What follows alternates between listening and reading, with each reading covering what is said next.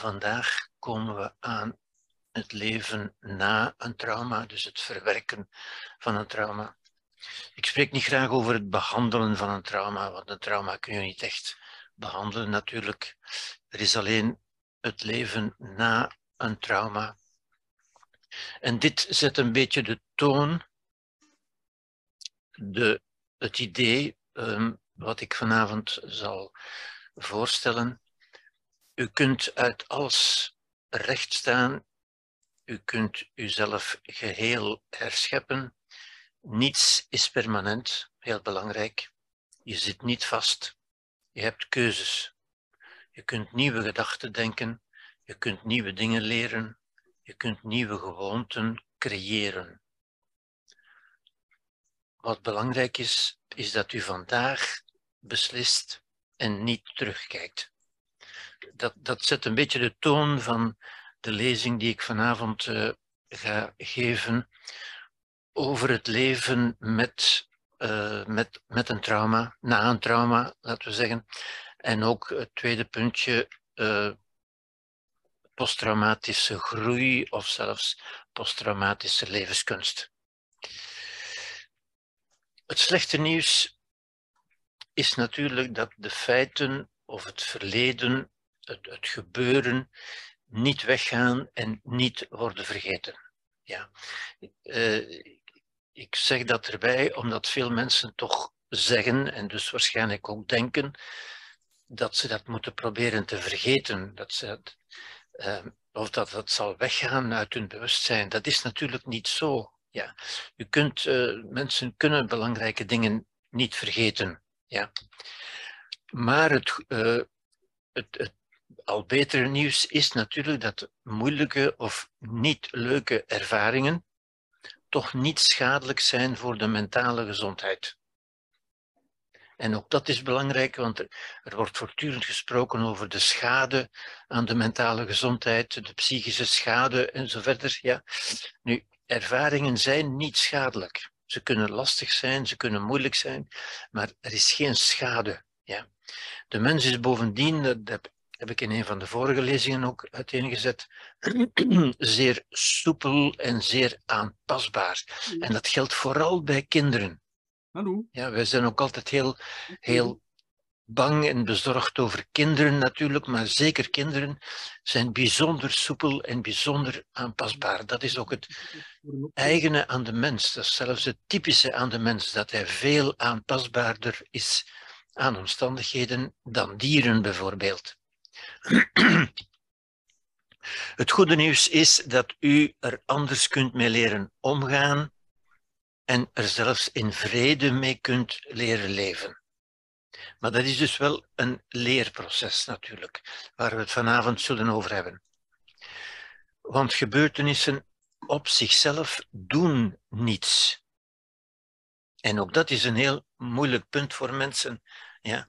U weet, mensen zeggen altijd van dat komt binnen, dat komt hard binnen, of dat hakt erop in.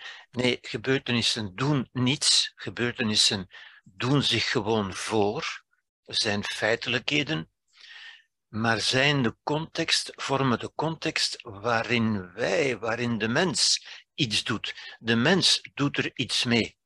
Gebeurtenissen doen niets met de mens, de mens doet iets met gebeurtenissen. Ja. En omdat de mens er iets mee doet, kan men dat ook observeren. En dat kan men juist ook wijzigen natuurlijk. De feiten kan men niet wijzigen, maar wat de mens ermee doet, wat u of wat de mens ermee doet, kunnen we observeren en dus wijzigen. En het nog betere nieuws is dat u, de mens dus, dingen kan doen die geen enkele arts of therapeut voor u kan doen. Natuurlijk kunnen artsen of therapeuten dingen voor u doen, maar er zijn dingen die u alleen voor u kunt doen en die geen enkele arts of therapeut voor u kan doen. Ja. Maar het gangbare traumamodel, het medische traumamodel, heeft een zeer negatieve invloed.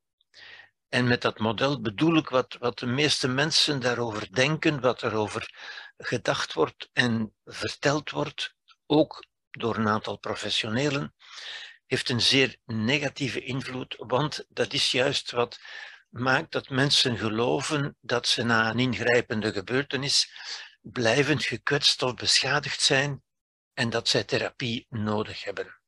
Ja. Nu, ik heb net gezegd, u bent niet blijvend gekwetst, u bent niet blijvend beschadigd.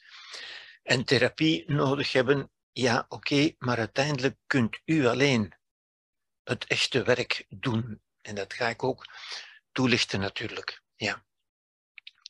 Dat is de gangbare retoriek, de logica van, en u kent die woorden natuurlijk, slachtoffer zijn, kwetsuren, wonden, littekens, reparatie, genezing, herstel en, en het, het, het mystieke woordje heling. Ja.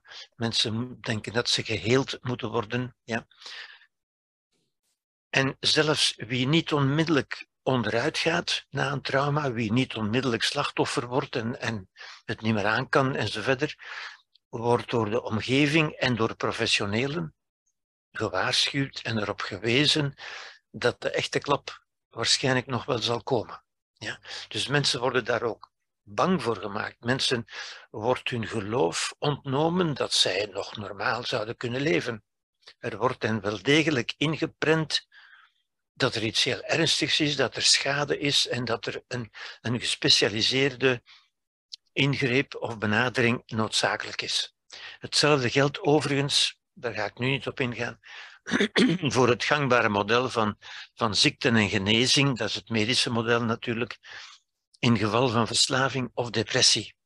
Ook daar wordt dat voortdurend gezegd, dat men daar niet alleen uit kan komen, dat men gespecialiseerde hulp nodig heeft enzovoort. Goed.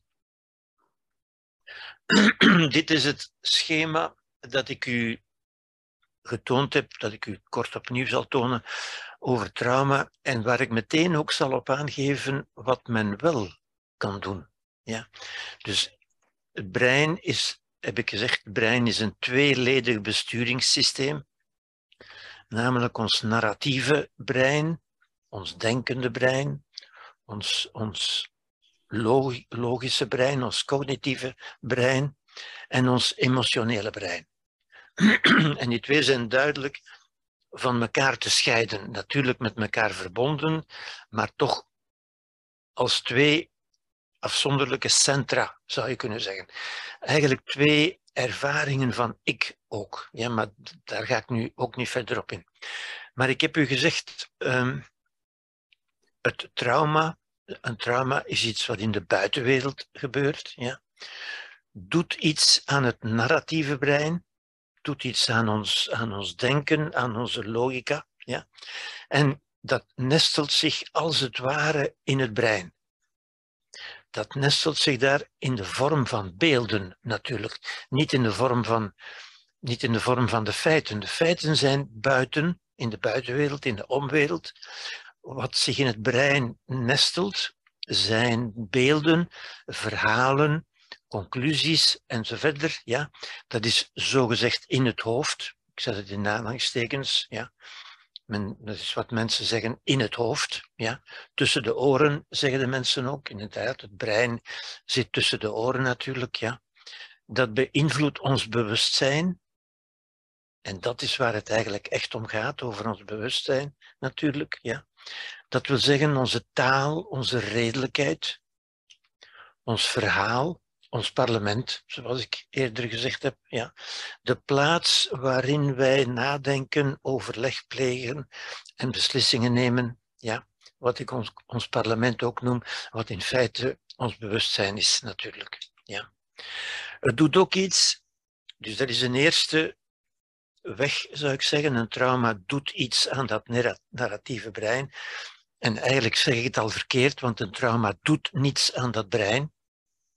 Het zijn wij, het is de mens die iets doet met dat trauma, met dat gebeuren, zeg maar. Ja?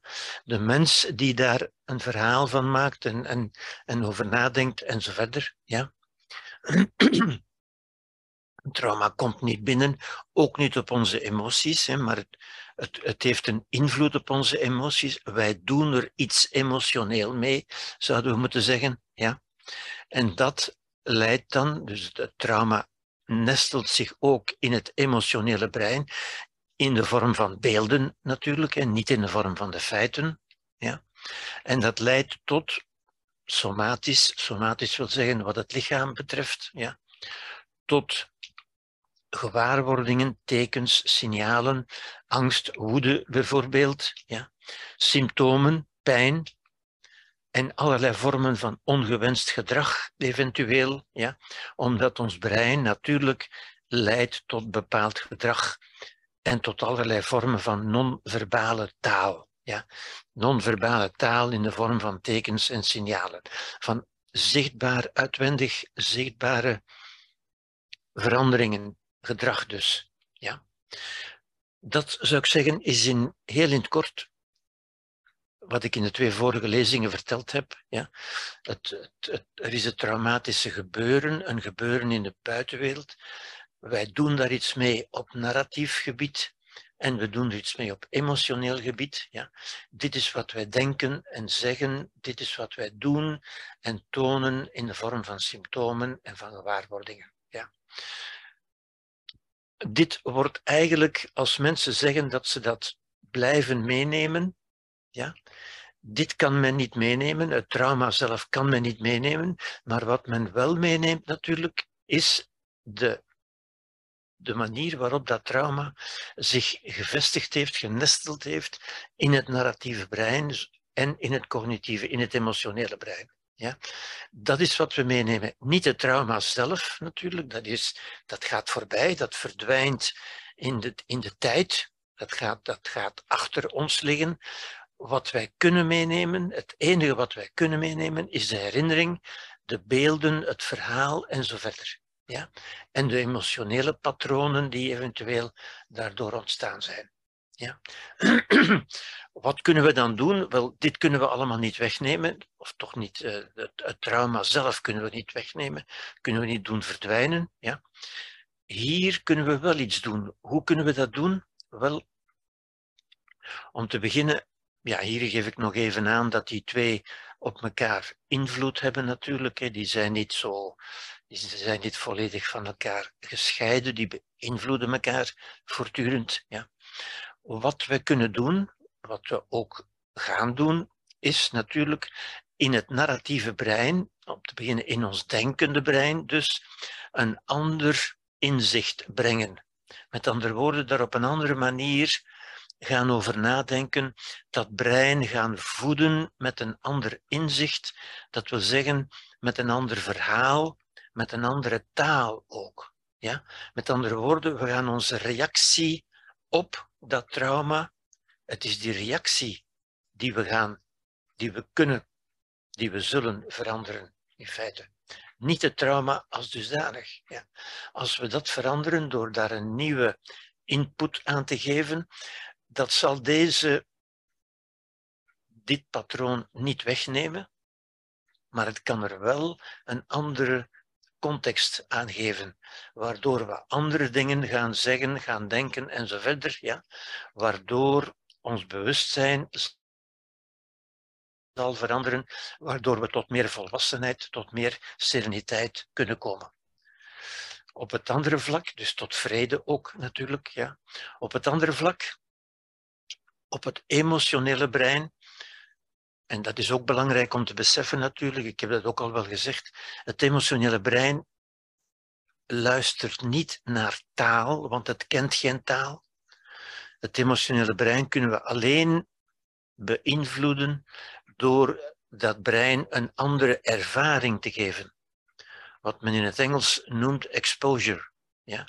De blootstelling, het blootstellen aan een andere ervaring waardoor dat emotionele brein, en dat gebeurt natuurlijk onbewust, dat, dat kunnen we niet bewust rechtstreeks beïnvloeden, ja, waardoor dat emotionele brein op een andere manier ook een andere context krijgt bij dat trauma. Het trauma gaat ook niet weg, maar het brein gaat daar anders op gaan reageren. Zodanig dat ook ons somatisch gedrag, dus ja, laat ik even verder gaan, ehm, een ander beeld dus geen taal, Ja? Zodat ons somatisch gedrag, ons lichamelijk gedrag, wat de mensen zeggen wat in het lichaam zit, zo gezegd, en mensen denken dat dat het lichaam is dat spreekt, dat is natuurlijk niet het lichaam, dat is het lichaam dat reageert op signalen uit het emotionele brein, waardoor dat lichaam zich kan ontspannen, in plaats van die voortdurende kramp, die voortdurende spanning van die posttraumatische stress eigenlijk is, kan dat lichaam tot ontspanning komen ja, en tot rust. Ja. En dat is eigenlijk in heel in het kort zowel wat een trauma doet als wat wij kunnen doen om dat te beïnvloeden, zou ik zeggen. Ja? Dat is dus niet het trauma wegnemen of doen verdwijnen of vergeten, maar wel er een ander antwoord op geven, er een andere context voor bieden. Ja. Goed. Na een trauma is de geest als gegijzeld door een gebeurtenis. Ja. Het, het, het, lijkt erop alsof die gebeurtenis onze geest gevangen houdt. En mensen zeggen ook dat ze daardoor achtervolgd worden, dat ze het niet kunnen loslaten en zo verder, alsof dat gebeuren een greep heeft op ons. Ja? Dat is in feite een negatieve emotionele band. Dat is een emotionele band natuurlijk. Hè? Dat is een gehechtheid. We zijn er in zekere zin aan gehecht. En mensen, um, men zegt dat niet vaak op deze manier, maar eigenlijk is het ook een gehechtheid. Ja, die even sterk is als verslaving of verliefdheid. Ook verliefdheid is eigenlijk een gehechtheid. Ja? Ook verliefdheid is een toestand waarbij we een bepaald persoon niet uit onze gedachten kunnen zetten. We kunnen niet beletten van daar voortdurend aan te denken. We worden ook, ook daardoor gegijzeld, als het ware. Zoals bij een verslaving. Wel, dat is bij een trauma ook. We kunnen dat niet zomaar uit ons, uit ons bewustzijn verwijderen of doen verdwijnen of, of vergeten. Dat lukt gewoonweg niet, omdat we eraan gehecht zijn. Ja? En die gehechtheid komt van ons. Dat moeten we goed beseffen natuurlijk. Hè? Dat, die gebeurtenis die, die is niet bij ons binnengekomen. Ja? Wij hebben ze binnengenomen en wij hechten, wij houden ze vast eigenlijk. Ja? En die even moeilijk los te laten of te doorbreken is. Hè? Mensen noemen dat soms ook doorbreken, nogal, nogal een brutaal, nogal een mechanisch woord, maar goed. Dat we dus niet kunnen doorbreken, net zo min als we verslaving of verliefdheid kunnen doen verdwijnen of doorbreken, dat verdwijnt niet zomaar. Ja? Bewustwording is juist de gebeurtenissen leren zien als contexten, als, ja, die eigenlijk neutraal zijn, maar die de gelegenheid bieden de eigen reacties te observeren. En daar komt het op aan, natuurlijk, dat we onze eigen reacties, onze gedachten, onze emoties, de reacties op dat trauma, leren observeren. En leren observeren, om iets te observeren, hebt u er een zekere afstand toe nodig. Je kunt het niet observeren zolang je het bent. Ja? Zolang je getraumatiseerd bent, kun je dat niet observeren. Het is pas als u jezelf gaat zien als een te observeren gebeuren, dat u een zekere afstand tot uzelf kunt nemen. En dat is juist wat ons bewustzijn is. Het bewustzijn is de plaats van waar we op onszelf kunnen toekijken. En die plaats kunnen we ook altijd innemen. We kunnen daar als het ware naartoe gaan. Bewust worden is eigenlijk naar die plaats gaan, naar die ruimte gaan, van waar we op onszelf kunnen toekijken en van waar we onze reacties kunnen observeren. Ja? In tegenstelling tot, tot er volkomen door in beslag genomen worden. Ja? Het bewust worden is, is, is een zekere afstand toenemen. Dat is het, het verwerken of de vergeving ook, is dus een vorm van onthechting. Onthechting is eigenlijk bewustwording. Vanop, van in de ruimte van het bewustzijn naar uzelf gaan kijken. Met een zekere verwondering. Van tja, wat gebeurt daar eigenlijk? In plaats van dat te zijn, wordt u de waarnemer die erop toekijkt. Ja? Bewust worden is eigenlijk waarnemer worden. Onthechting en vrede, zoals ik daarnet heb gezegd, toen ik het schema heb getoond, is dus een mogelijk antwoord. Een mogelijk antwoord dat wij kunnen geven. Dat is ook wat we kunnen tot stand brengen. In plaats van die reactie te zijn, kunnen we die reactie bekijken, waarnemer worden en op een andere manier gaan reageren, namelijk door onthechting en door vrede. Om te leren zichzelf te bevrijden van het verleden. Men kan zichzelf bevrijden van het verleden, ja? of ik zou beter zeggen hier van de beelden van het verleden, want het verleden is al weg, zou je kunnen zeggen, bestaat al niet meer. Ja? Maar van die beelden kan men zich bevrijden door er een afstand van te nemen, door er bewust van te worden. Met andere woorden, het proces van bewustwording is ook het proces van bevrijding. En als men zich bevrijdt van het verleden, dan kan men weer een heden en een toekomst gaan creëren. Heel belangrijk, ja, want mensen zeggen vaak, en dat wordt dan ook vaak bevestigd, dat van ja, ik, ik kan mijn heden en ik kan geen toekomst uh, creëren, want ik zit nog gevangen in het verleden. Ja? En het is juist door zich te bevrijden van dat verleden, of althans van dat verleden dat in ons zit, het echte verleden, daar zijn we al van bevrijd, zou je kunnen zeggen. Ja? Maar van, van het bevrijden van zichzelf, van de eigen narratieve en emotionele patronen, dan komt er weer ruimte om een heden en een toekomst te creëren. Niemand kan inderdaad het verleden wissen. Het verleden zal nooit weggaan. Dat is iets wat u moet weten en wat u niet alleen moet weten, of wat men niet alleen moet weten, maar wat men ook moet aanvaarden. Waar men dus vrede moet mee maken. Aanvaarden is er vrede mee maken. Ja? U hoeft daar niet op te wachten of u hoeft niet te zoeken naar een geneesmiddel of een therapeut. Dat zal nooit verdwijnen. Maar het is wel zo, zoals ik ook al heb gezegd, het geheugen bevat niet de feiten. De feiten die zijn al achter u. Ja? Maar de laatste versie van het verhaal over de feiten. Het verhaal of het beeld over de feiten. Ja? En ik zeg met opzet natuurlijk de laatste versie, dat, dat impliceert, daarmee bedoel ik dus ook, dat dat beeld en dat verhaal in de tijd kunnen veranderen. Wat mensen uit ervaring ook weten natuurlijk. Hè. En ze noemen dat dan het werk van de tijd. De tijd moet zijn werk doen. Nu, de tijd doet geen werk, de tijd gaat alleen maar voorbij. Maar ons verhaal in ons brein neemt andere vormen aan. Ja, in de loop van de tijd. Niet door de tijd, maar wel in de loop van de tijd. Ja. Zoals een dier dat na een trauma een bepaalde plaats mijt, uw, uw hond of een, of een paard of zoiets, ja, zal dat niet vergeten, maar kan wel zeer geleidelijk gaan leren om toch weer normaal te reageren. En het is belangrijk waarom ik dit beeld hier zeg.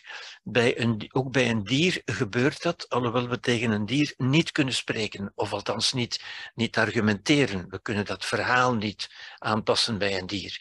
Maar een dier kan dat leren, dat wil zeggen, het dier in ons, onze emoties, kunnen dat ook leren, natuurlijk. En iemand die door een hond is gebeten, kan dat niet vergeten, maar is daardoor niet meer kwetsbaar geworden. Alhoewel, dat is wat mensen denken, dat ze gevoeliger of kwetsbaarder zijn geworden daardoor. Ja? Maar kan wel lang allergisch en fobisch reageren. En de fobische reactie, daar heb ik het natuurlijk al over gehad in de voorgaande lezingen, dat is waar het over gaat. Ja? Wat we ook bij een dier kunnen zien, en ook bij de mens. Die fobische reactie zit ook, of is ook een mogelijkheid van de mens. Ook die kunnen we leren observeren in plaats van ze te zijn. Ja. Maar men kan leren normaal om te gaan met honden. Ook iemand die door een hond gebeten is. Ja? En u weet, sommige mensen blijven dan hun hele leven bang van honden. Dat kan. Dat ligt niet aan dat gebeuren. Dat is de reactie van die persoon op dat gebeuren. En mensen kunnen dat, als mensen dat normaal vinden, zullen ze dat ook blijven doen. Of als ze geloven dat dat niet meer anders kan, dat zij gekwetst zijn of dat, zij, dat er schade is toegebracht, dan zullen ze geloven en zullen ze dat ook blijven doen. Maar we weten ook dat de meeste mensen kunnen leren normaal om te gaan met honden, ook als je door een hond gebeten bent geweest. Ja? En dat toont aan dat het niet het feit zelf is, maar wel onze reactie op het beeld, op het verhaal. Ja? Want fobische reacties, en dat, dat weten we natuurlijk, dat geldt voor alle fobieën, fobische reacties verminderen door gedoseerde blootstelling, de, de exposure waar ik het daar straks over had, ja, door zich daar bewust aan bloot te stellen en bewust een andere reactie op te roepen. Ja? En ook die reactie kan dan tot de normale reacties gaan behoren. Want alles wat we een aantal keren of verschillende keren doen, wordt uiteindelijk een gewoonte die tot ons gewoontepatroon gaat behoren.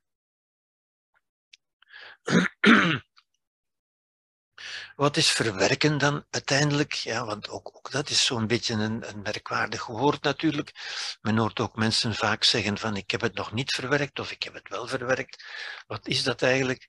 Wel, ik zou zeggen, zolang men er niet rustig kan of wil aan denken, aan het gebeuren dus, aan het trauma, ja, zolang men de herinnering probeert te vergeten, zolang men zegt ik probeer dat te vergeten, is men er niet in vrede mee, natuurlijk.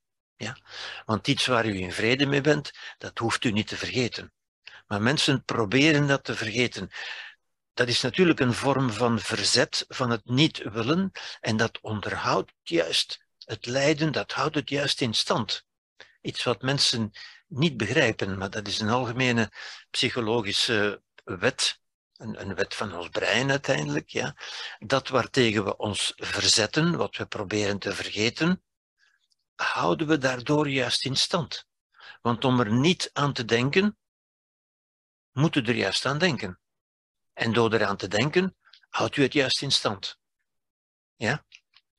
Zolang men er niet zonder emotie aan kan denken, aan het gebeuren natuurlijk. Ja? Zolang men denkt dat wonden opengereten kunnen worden.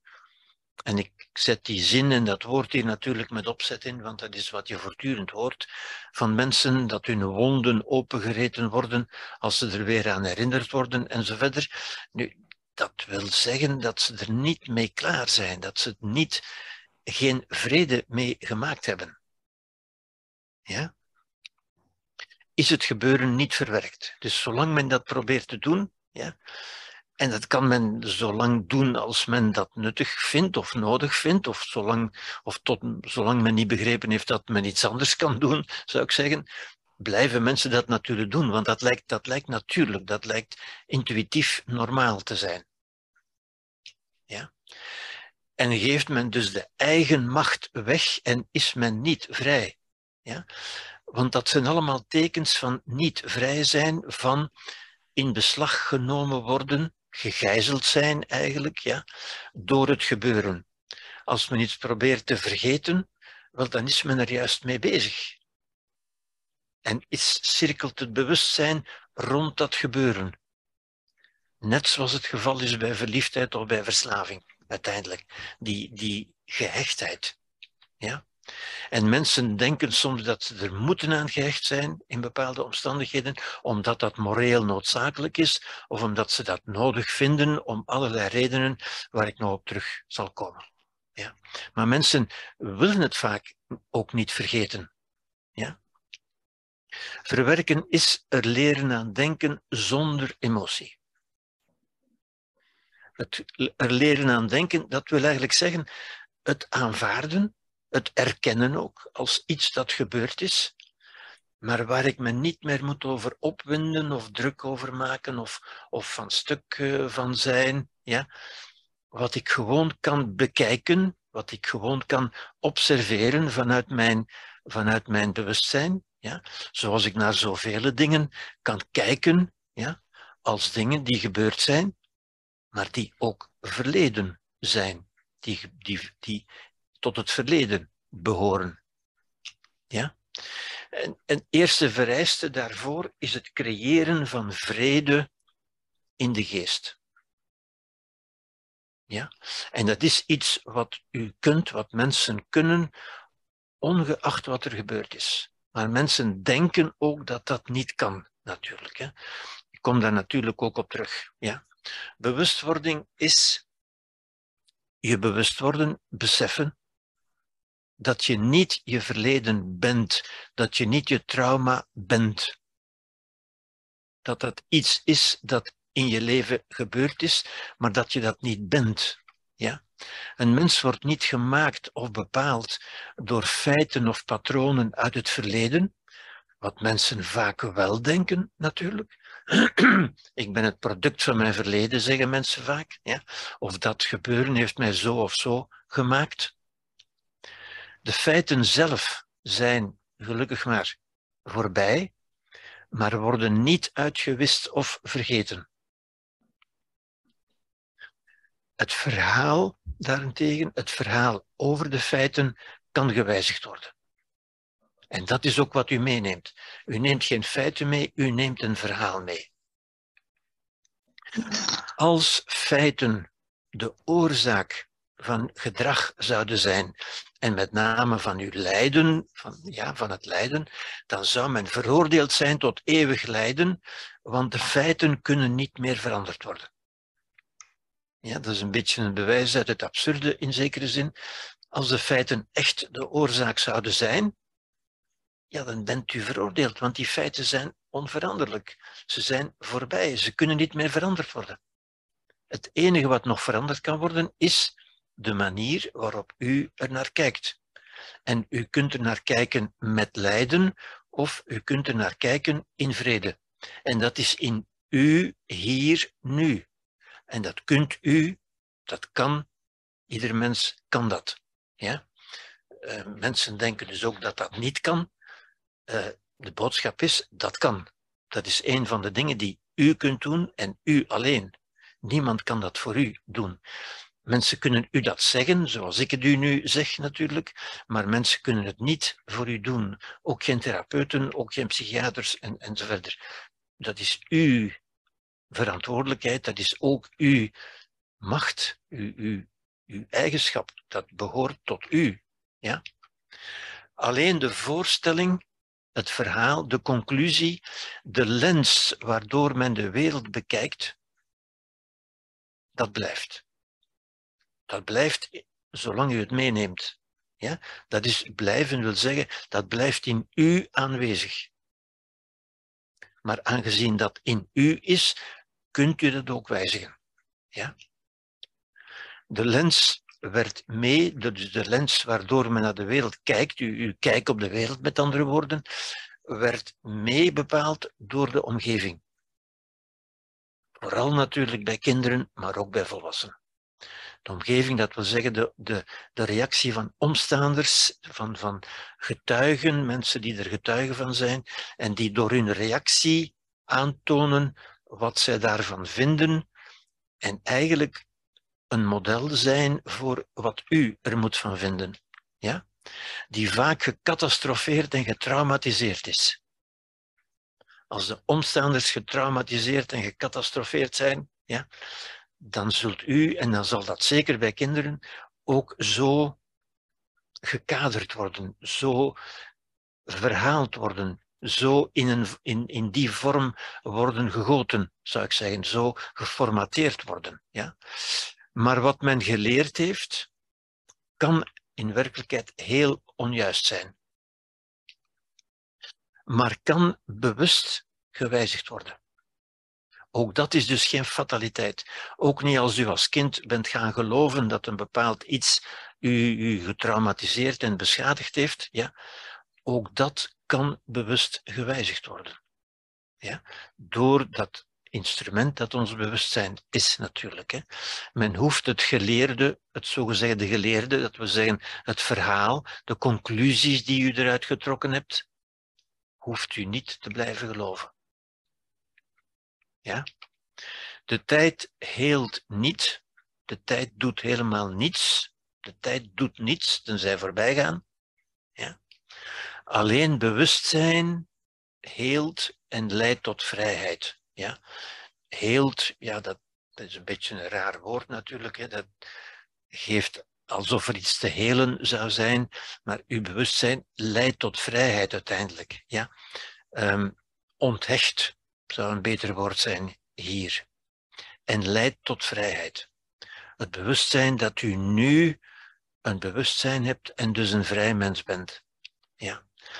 Essentieel inzicht dus, het geheugen bevat alleen de opeenvolgende versies van het verhaal.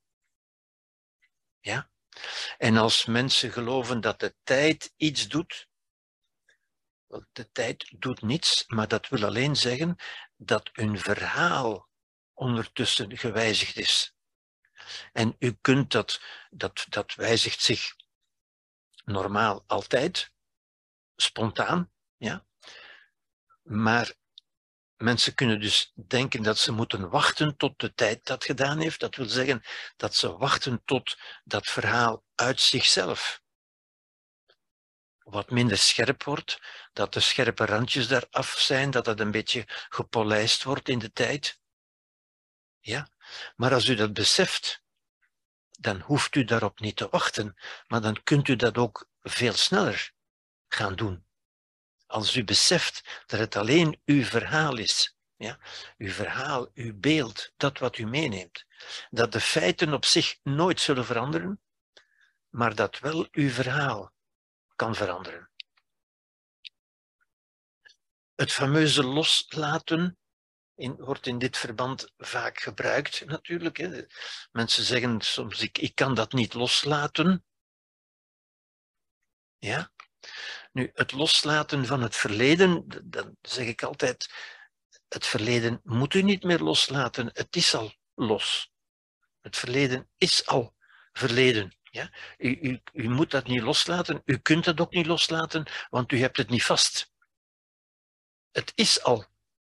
Het staat al los van u, in zekere zin. Ja?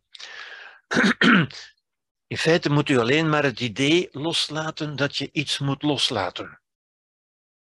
Maar dat is ook zo'n zo'n hardnekkig idee. Ja?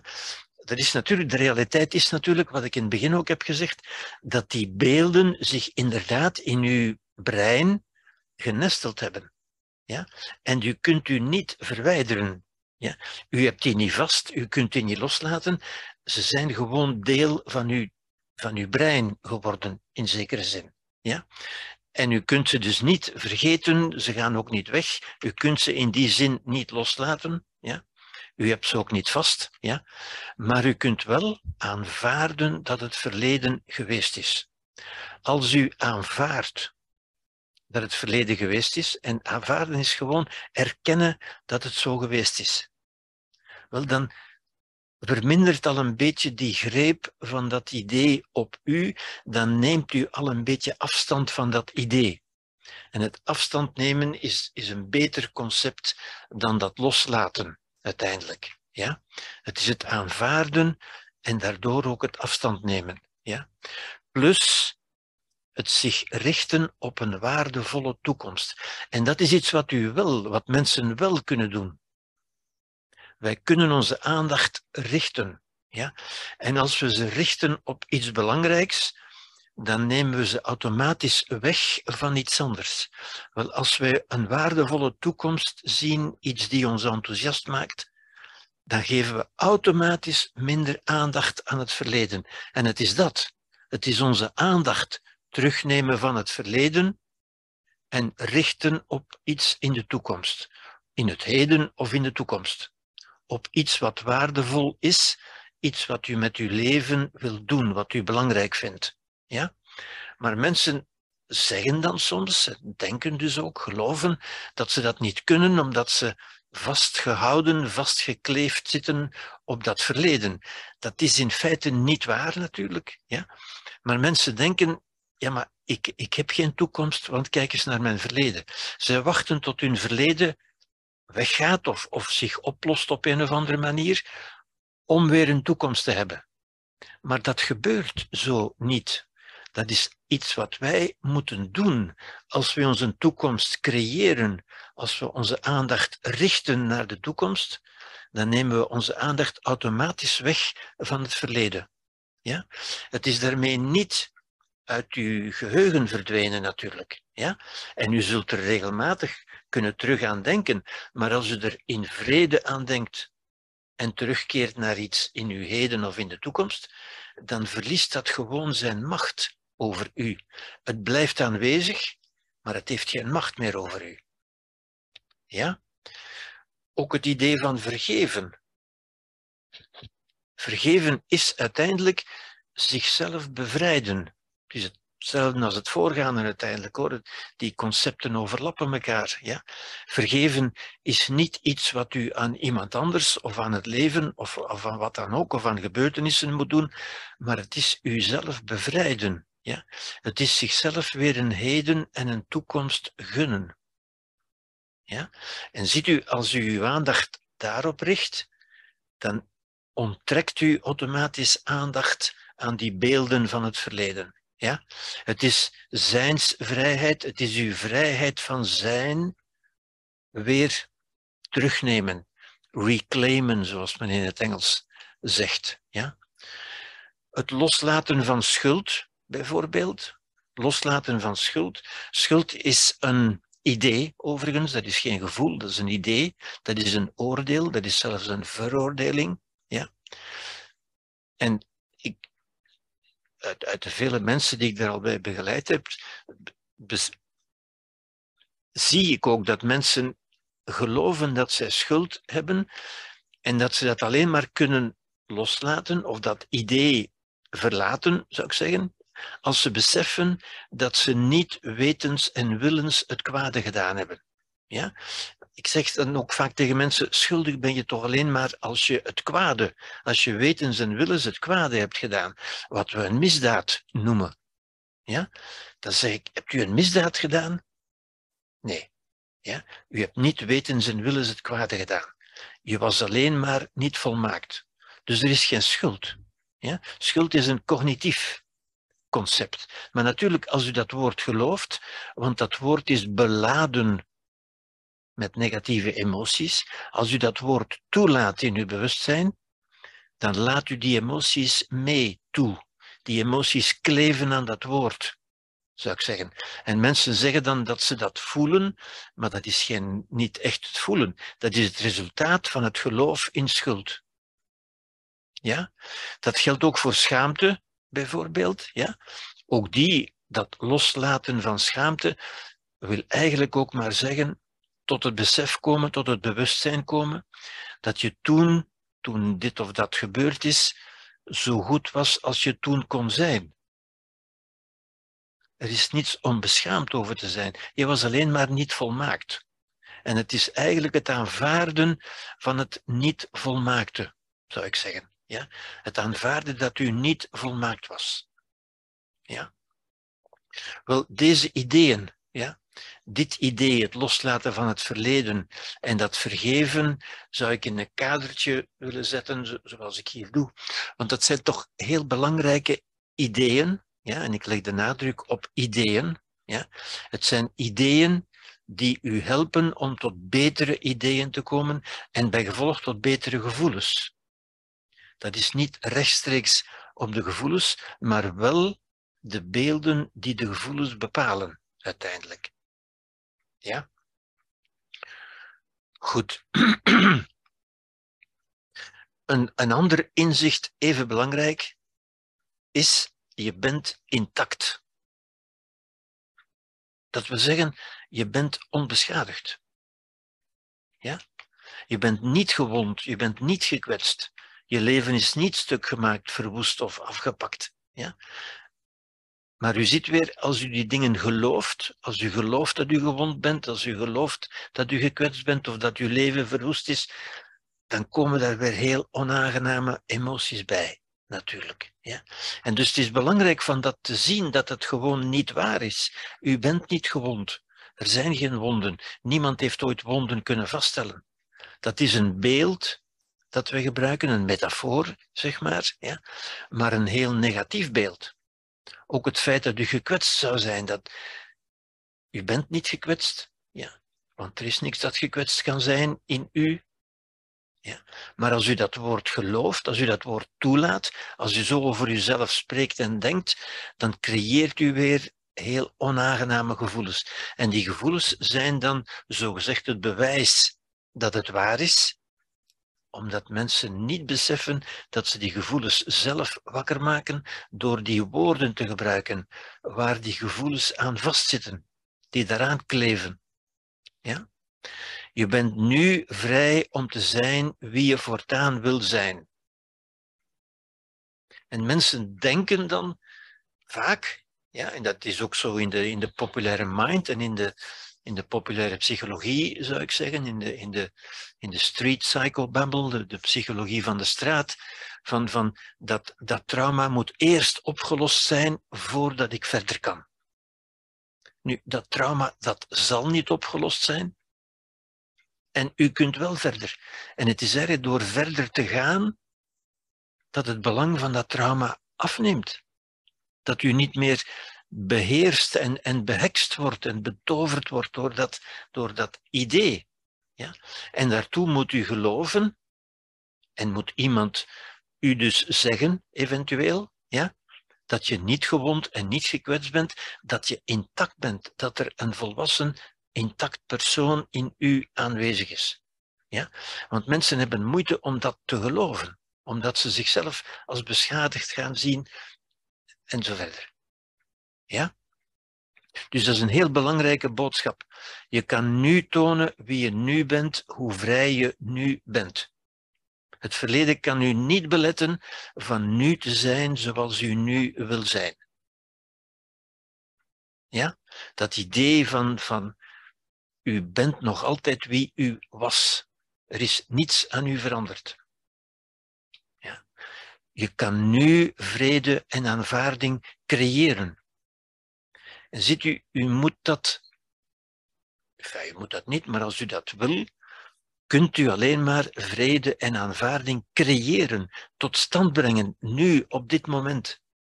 U moet niet wachten, u moet nergens op wachten. U moet niet wachten tot uw verleden veranderd zal zijn, tot de mensen veranderd zullen zijn. Nee, het is uw verantwoordelijkheid, maar ook uw mogelijkheid om nu hier vrede en aanvaarding te creëren. Ja? Natuurlijk, mensen zeggen vaak, ja, maar ik kan dat niet aanvaarden.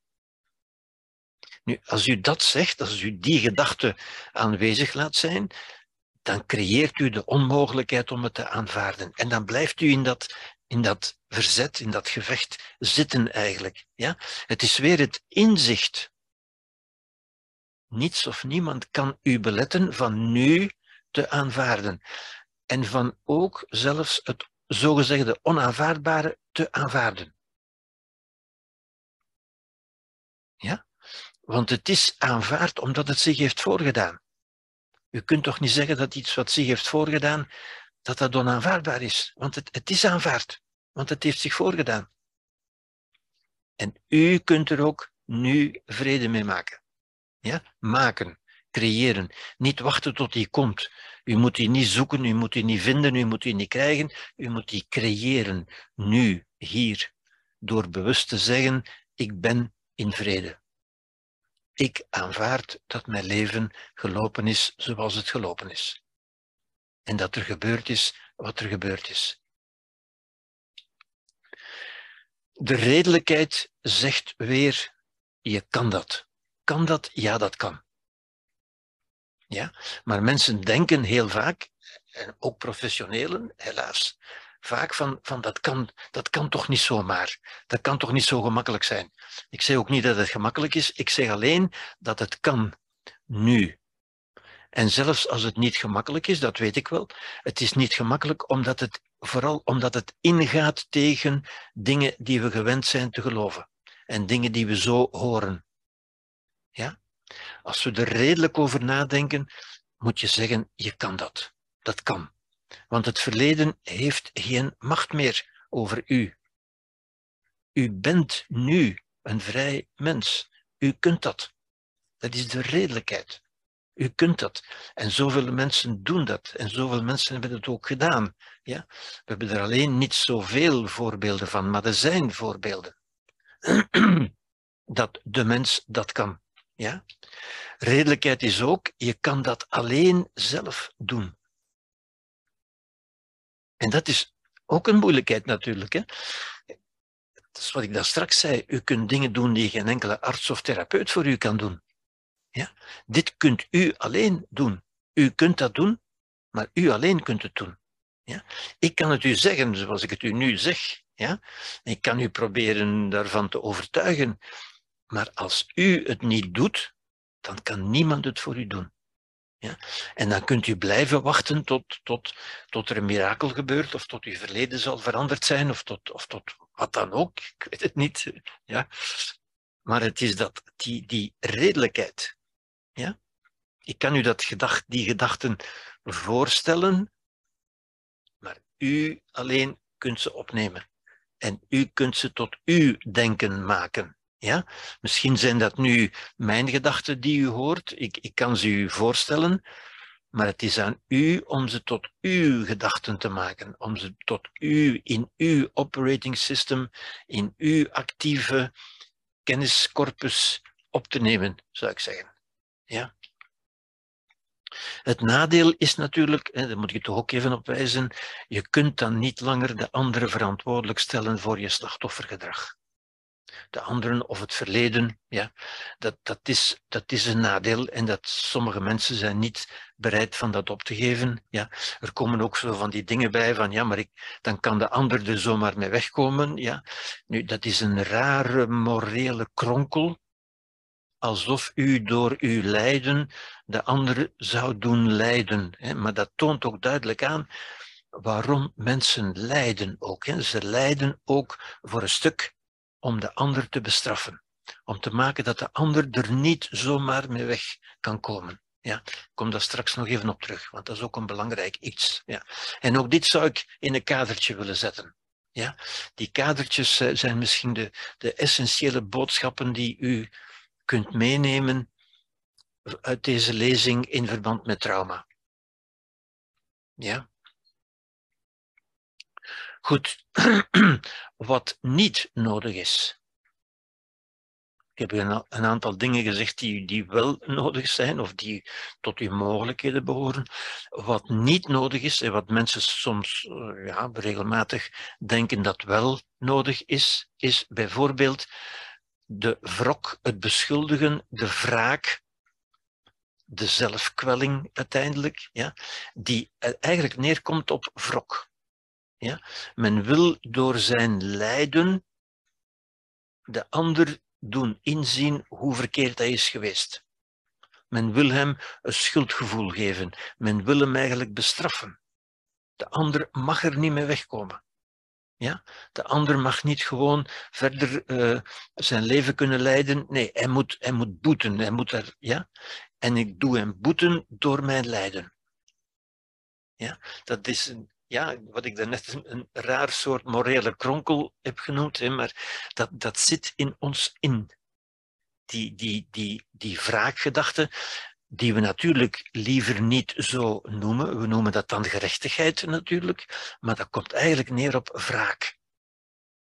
Ja?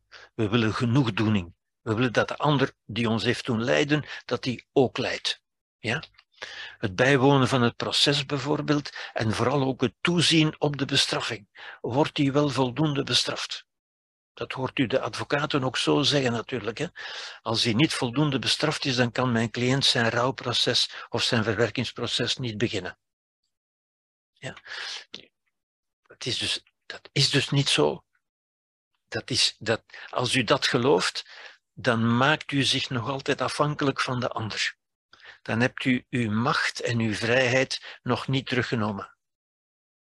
Ja? Dan bent u nog altijd, wordt uw leven nog altijd beheerst, gestuurd door die ander in feite. Ja?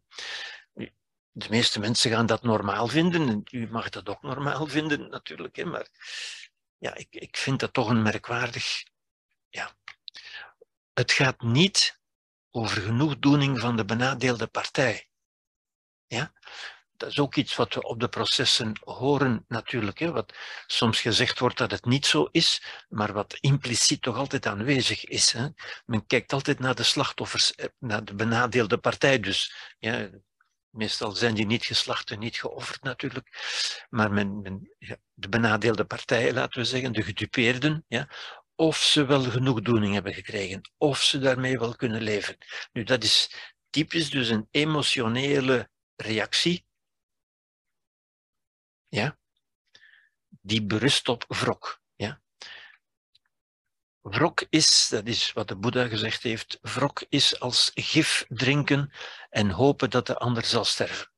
Ja. Eigenlijk vergiftigt u uw eigen mentale leven daardoor en u hoopt dat de ander er last zal van hebben en zal sterven, bijvoorbeeld.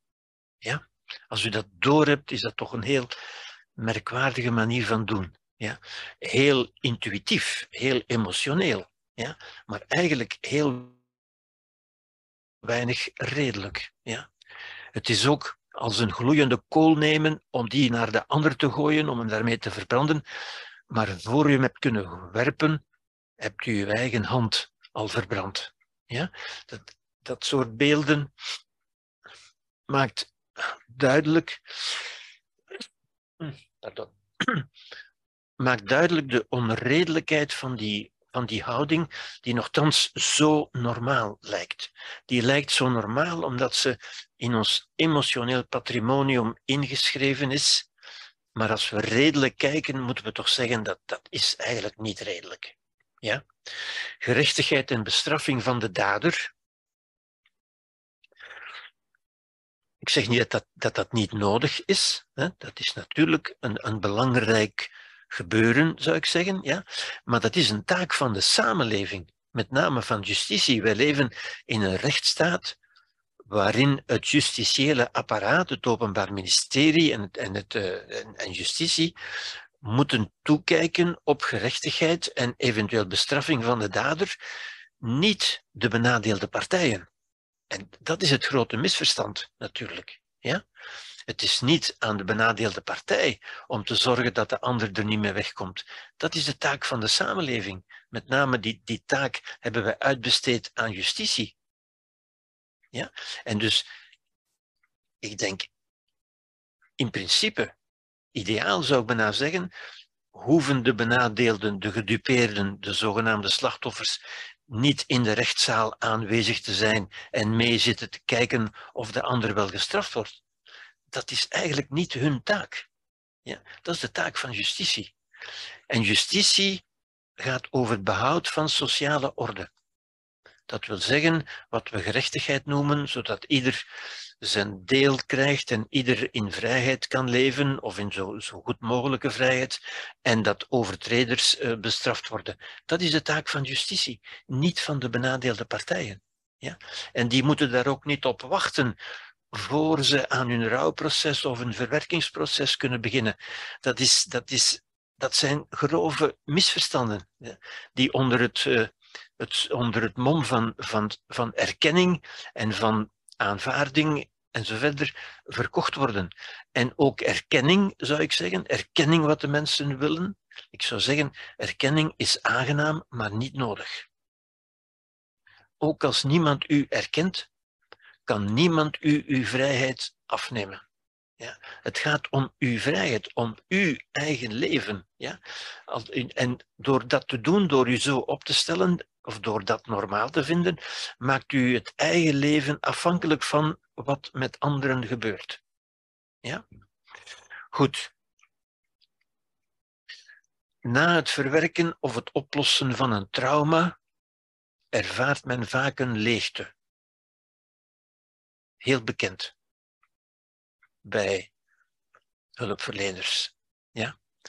Omdat men niet langer gegijzeld wordt door emoties in verband met het verleden.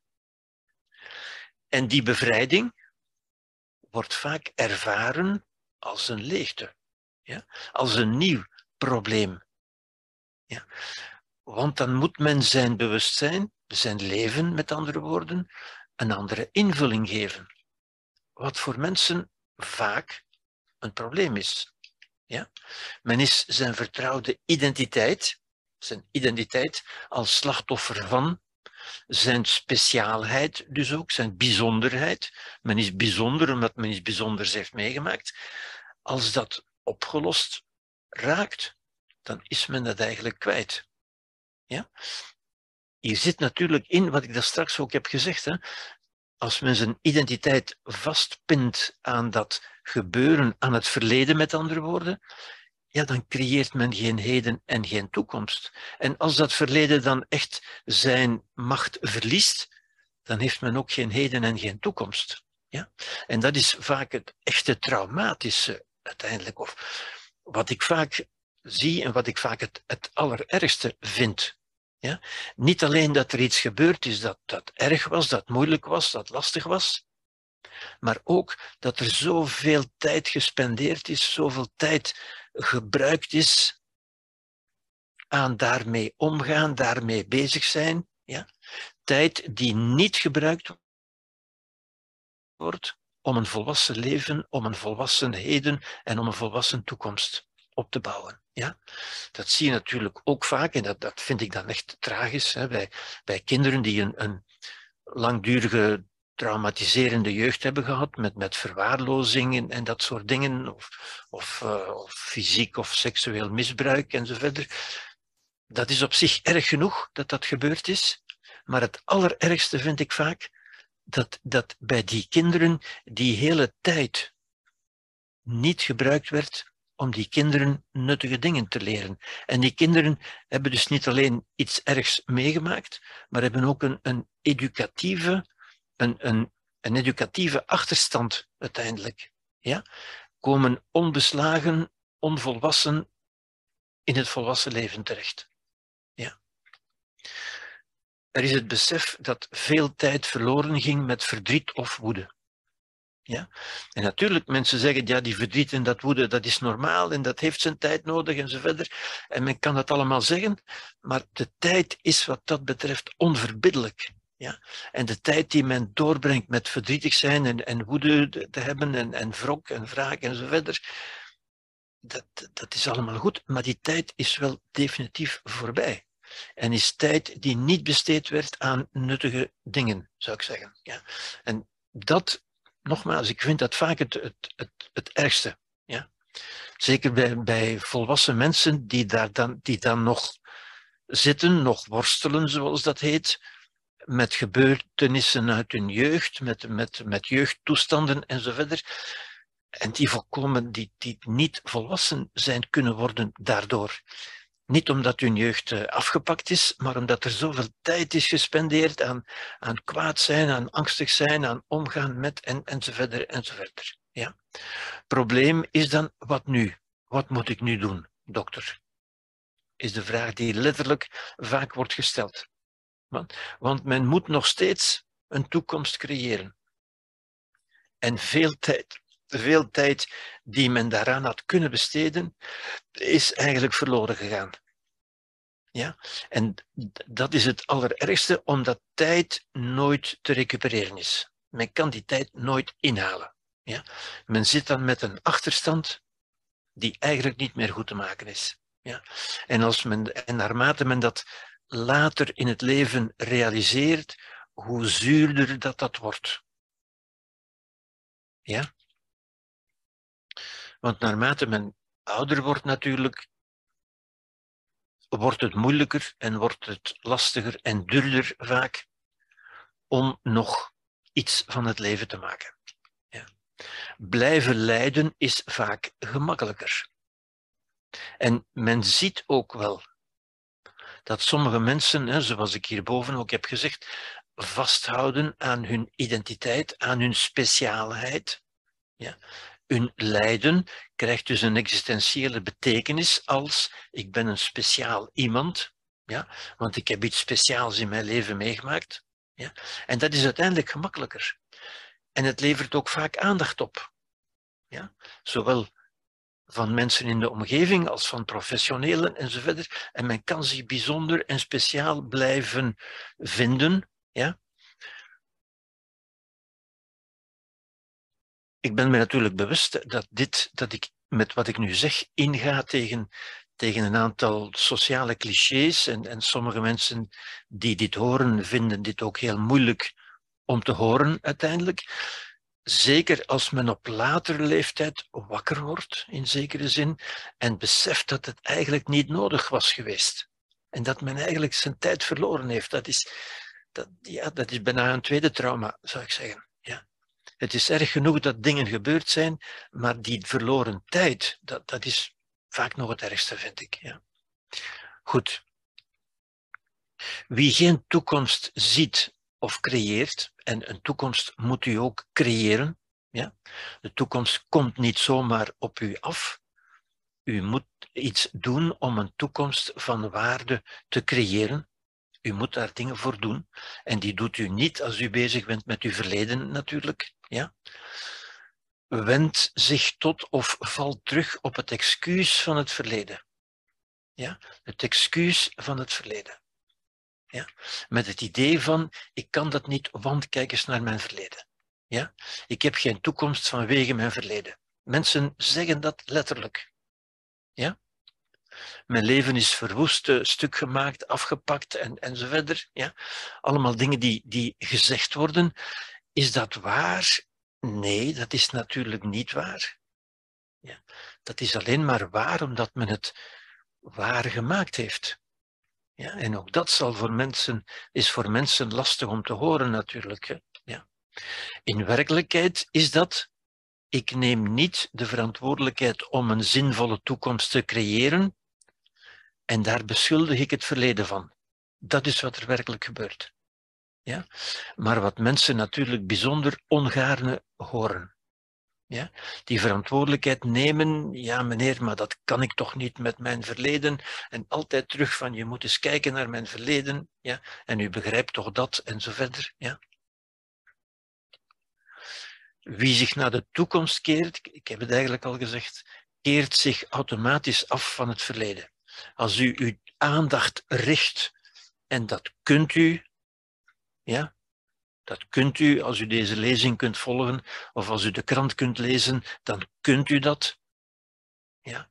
Als u uw aandacht richt naar de toekomst, en dat is een actieve daad, die u alleen kunt doen, maar u kunt ook zeggen, ik kan dat niet, want ik zit nog vast aan mijn verleden. Ja? Het is niet het verleden dat u vasthoudt, u bent het die, u, die het verleden vasthoudt. U bent het die gehecht blijft, gekleefd blijft aan dat verleden, zou ik zeggen. Ja. Leven na een trauma is hetzelfde als leven voor het trauma, maar vereist meer nadenken. Dat we zeggen meer bewustzijn. Het leven is niet essentieel anders geworden. Ja? Om elke dag iets te vinden om ja tegen te zeggen. om in te zien dat je geen product bent van het verleden of van omstandigheden, maar van keuzes en beslissingen. Dat ja zeggen is natuurlijk iets wat ik in andere lezingen meer benadruk, die, die ja-logica tegenover die nee-logica. Ik, ga daar nu niet op in, omdat we daar nu de tijd niet voor hebben natuurlijk. Maar je bent geen product van het verleden of van omstandigheden. Je bent een product van keuzes en beslissingen. Ja? Waarmee ik niet wil zeggen, of waarmee ik in ieder geval begrip wil opbrengen voor het feit dat veel van die keuzes en beslissingen niet bewust genomen zijn. Maar heel vaak genomen zijn onder invloed van het, het omringende denken zal ik maar zeggen. De, de, zwaar, de culturele zwaartekracht. De zwaartekracht van die sociale clichés, van, van wat normaal en wat niet normaal is en zo verder. En die retoriek van, van kwets, gekwetst en gewond en zo verder. En, maar dat is ook een keuze. Het is een keuze van dat te geloven natuurlijk. Ja? Het is een keuze, maar die vaak niet bewust gemaakt wordt omdat men niet aangeboden krijgt, omdat men niet voorgeleefd krijgt hoe men het anders zou kunnen doen, lijkt dat de enige mogelijkheid. En lijkt dat ook alsof er geen keuze is. In werkelijkheid is er wel keuze, maar goed, een keuze die men niet ziet, dat is natuurlijk geen keuze. Dat is een keuze die op onbewuste wijze gemaakt wordt. Ja. Om te veranderen moet je ophouden met verblind te zijn door het gebeuren. Bijvoorbeeld je identiteit als slachtoffer. En het woord slachtoffer, hoe, hoe vreselijk het ook klinkt, is voor vele mensen toch tegelijk ook een soort identiteit. Iets waaraan ze zich ja, vasthouden en zich speciaal kunnen voelen. En moet men beginnen met zien wat zou kunnen zijn, wat mogelijk zou kunnen zijn. Met andere woorden, moet men zich keuzemogelijkheid geven. Moet men zien, moet men leren zien wat zou kunnen, wat mogelijk zou kunnen zijn. Ja? De manier waarop je je leven beschrijft, met een nadruk op beschrijft, mensen denken dat ze hun leven beschrijven, is de manier waarop je je leven creëert. En mensen beseffen niet genoeg, en dat is weer niet beschuldigend, dat is, een, dat is onwetendheid. Ja? De enige die ik hierbij zou kunnen beschuldigen is de samenleving die, die ons geen betere ideeën leert.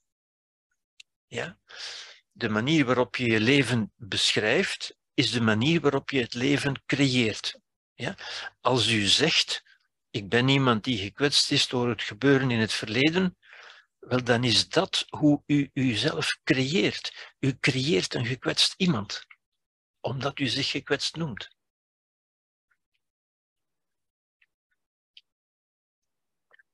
Men is niet verantwoordelijk voor gedachten of emoties die opkomen. Ja?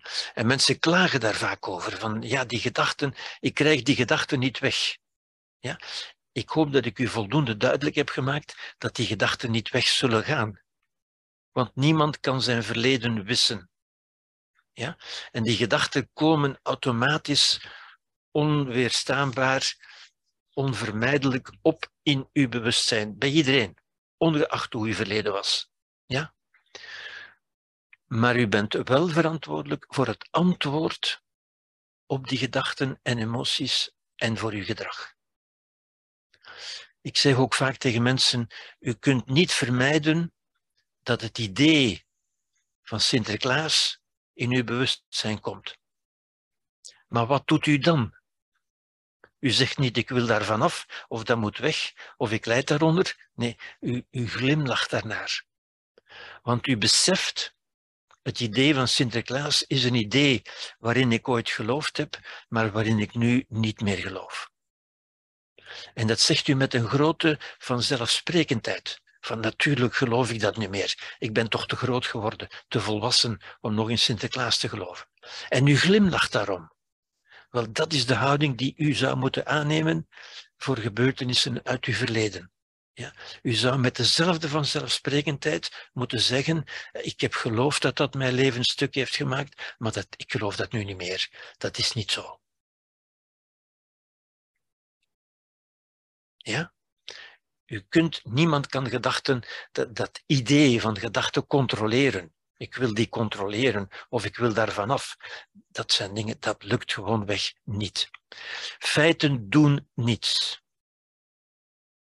Ook de feiten, als u begrijpt dat het alleen maar feiten zijn, de feiten doen niets, zeker niet de feiten in het verleden. De mens doet iets met die feiten. Het is de mens die iets mee doet. Bijvoorbeeld zich er tegen verzetten, het onaanvaardbaar verklaren, enzovoort enzovoort. Ja?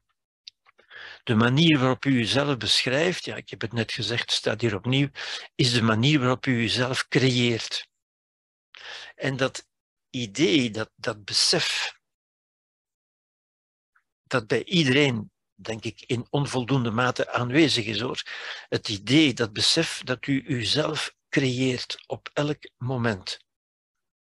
Ongeacht wat er in uw verleden gebeurd is. Ja, dat vermogen bent u niet kwijt. En dat idee, dat zijn ideeën die veel te weinig doordringen, veel te weinig circuleren, veel te weinig herhaald worden, ja, die niet tot ons gewone denken zijn gaan behoren. Ja. En waarvoor we dus een dosis redelijkheid nodig hebben om te gaan zien van ja, inderdaad, het is zo. Ja. Ik ben in vrede, ziet u, u creëert vrede door te zeggen ik ben in vrede. Als u zegt ik kan nog altijd niet aanvaarden wat er gebeurd is, dan is dat wat u creëert. Als u zegt ik ben in vrede, dan creëert u op het moment zelf dat u die woorden uitspreekt, creëert u vrede in uzelf. Ik aanvaard. Ik denk dat dat twee essentiële zinnetjes zijn die eigenlijk op hetzelfde neerkomen natuurlijk. Ja. Ik noem dat soms de, de, de kortste en de meest doeltreffende hypnose of meditatie, wat hetzelfde is, die u voor uzelf kunt gebruiken. Ja. En dan ziet u ook, ook, ook dit is iets wat u kunt doen bij uzelf en wat niemand anders bij u kan doen. En dus dat idee van ik kan dat niet alleen, dat, klopt natuurlijk niet. U, u bent de enige die het kunt. U kunt het alleen maar alleen. Ja? Ik kan u die gedachte voorzeggen of ik kan ze projecteren, op het scherm doen verschijnen, maar u bent de enige die het kunt opnemen en tot realiteit kunt maken.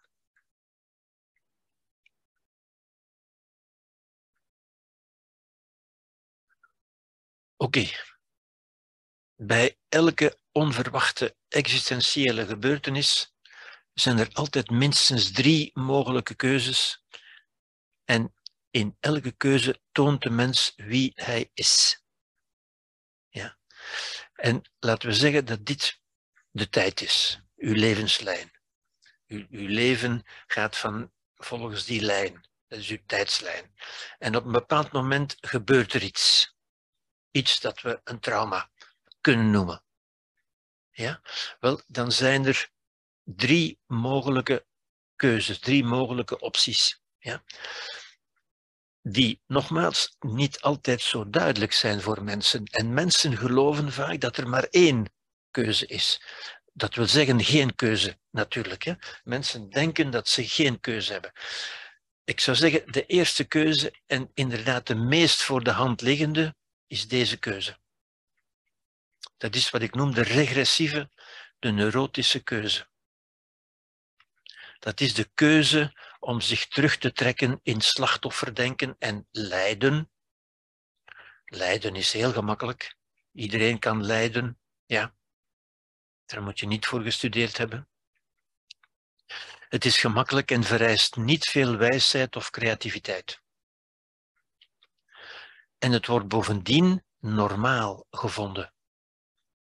U krijgt er goede punten voor, want het wordt normaal gevonden.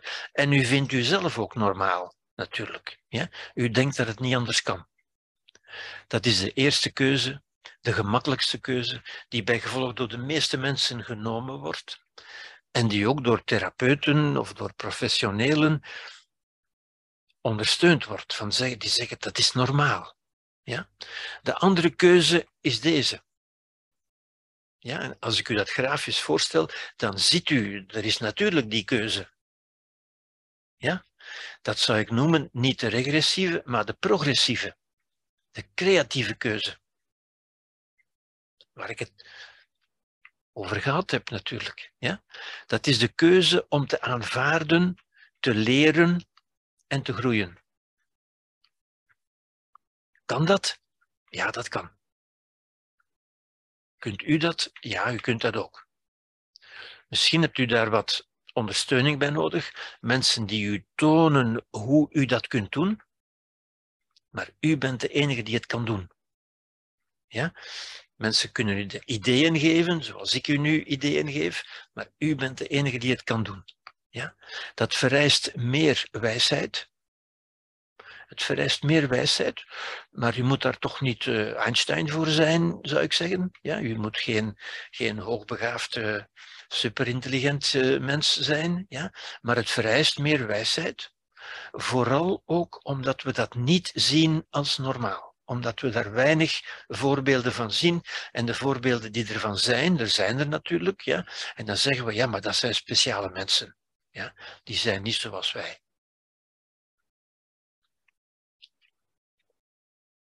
En creativiteit. Want u moet uw toekomst, dat gaat natuurlijk over de toekomst. Dit is uw toekomst, dit is uw verleden. Uw toekomst moet u creëren, moet u tot stand brengen. Ja? Zoals de Boeddha zegt, uit de modder groeit de lotus. Ja, uit de modder van het verleden, van het trauma, van, van weet ik veel, groeit iets moois. Kan een lotus groeien. Ja. En er is nog een derde keuze, die ook veel genomen wordt. En die vooral op dit plaatje, als ik het zo voorstel, eigenlijk heel duidelijk is. Hè? De derde keuze. De derde keuze is, die we vaak zien, is toch van er gewoon uit te stappen. En er uitstappen, dat wil zeggen de depressieve keuze. Dat wil zeggen de keuze van, ik doe niet meer mee, ik geef op. Ja? Ik laat het gebeuren. Ja? Dat is, dat is de depressie. Hè? De depressie is het opgeven ik doe niet meer mee. Als het, als het zo is, en dat hoort u bij mensen ook zo zeggen, van als, als dat het leven is, eh, wel, voor mij hoeft het niet meer. Ik doe het niet meer mee. Dat is de depressieve keuze. ook dat is dus een keuze. Dus u ziet, dat zijn drie keuzes. Er is duidelijk een keuze. Er wordt een keuze gemaakt. Ik zal niet zeggen dat mensen die keuze bewust maken. Maar er is wel degelijk een keuze. Ja? En als u dit zo ziet, dan kunt u er niet omheen, denk ik, dat er een keuze is die u bewust kunt gaan maken. Ja? In de meeste gevallen zal die keuze onbewust, onnadenkend gemaakt worden, maar u kunt ze bewust gaan maken. Als u dit weer ziet, als iemand u dit zo voorstelt, op dit of op een gelijkaardige manier, dan moet u zeggen, ja, inderdaad, er is keuze. Er is keuze. En dan kunt u die keuze ook bewust gaan maken. Ja? De depressieve keuze, dat is opgeven met een idee en een gevoel dus van onmacht. Ik kan er toch niks aan doen. Ja? Niets lijkt nog zin te hebben en bij gevolg is er niets dat aantrekt of motiveert. Dat is de depressie. Depressie is geen ziekte, evenmin als trauma een ziekte is. Het is een keuze als reactie op iets of iemand of een gebeuren of op het hele leven soms. Ja? Maar u ziet duidelijk, het zijn drie keuzes. Ja? Vandaar dat we ook kunnen zeggen, eigenlijk alle lijden, lijden is hier, ja? dat is wat de Boeddha ook zegt uiteindelijk, hè? alle lijden is een gevolg van onwetendheid. Niet van kwade wil of, of niet van domheid of zoiets, maar van onwetendheid, omdat men niet beseft dat die keuzes er zijn. En omdat men daarvan geen modellen heeft. Zeker van deze, van de progressieve keuze niet. De depressieve keuze, dat zien we vaak genoeg. En dan zegt, die mensen zeggen ook van, dit voorval heeft mij zo gemaakt. Men geeft dus zijn macht aan dat voorval. Dat voorval heeft mij zo gemaakt. Alsof ik een, een willoos slachtoffer ben. Ik kon daar niks aan doen. Ik heb dat ondergaan. Veel mensen denken zo. Ja? Niet omdat ze slecht of lui of dom zijn, maar omdat ze het niet anders hebben geleerd. En dat is dus wat de Boeddha de onwetendheid noemt, natuurlijk. Ja? Goed. Dat is wat Marcus Aurelius zegt. Je kan niet de richting van de wind bepalen, maar wel de stand van je zeilen. En ziet u, u hebt geen keuze in de gebeurtenissen die zich voordoen, Maar u hebt wel een keuze, en dat is hier heel duidelijk aangetoond, in uw reactie daarop.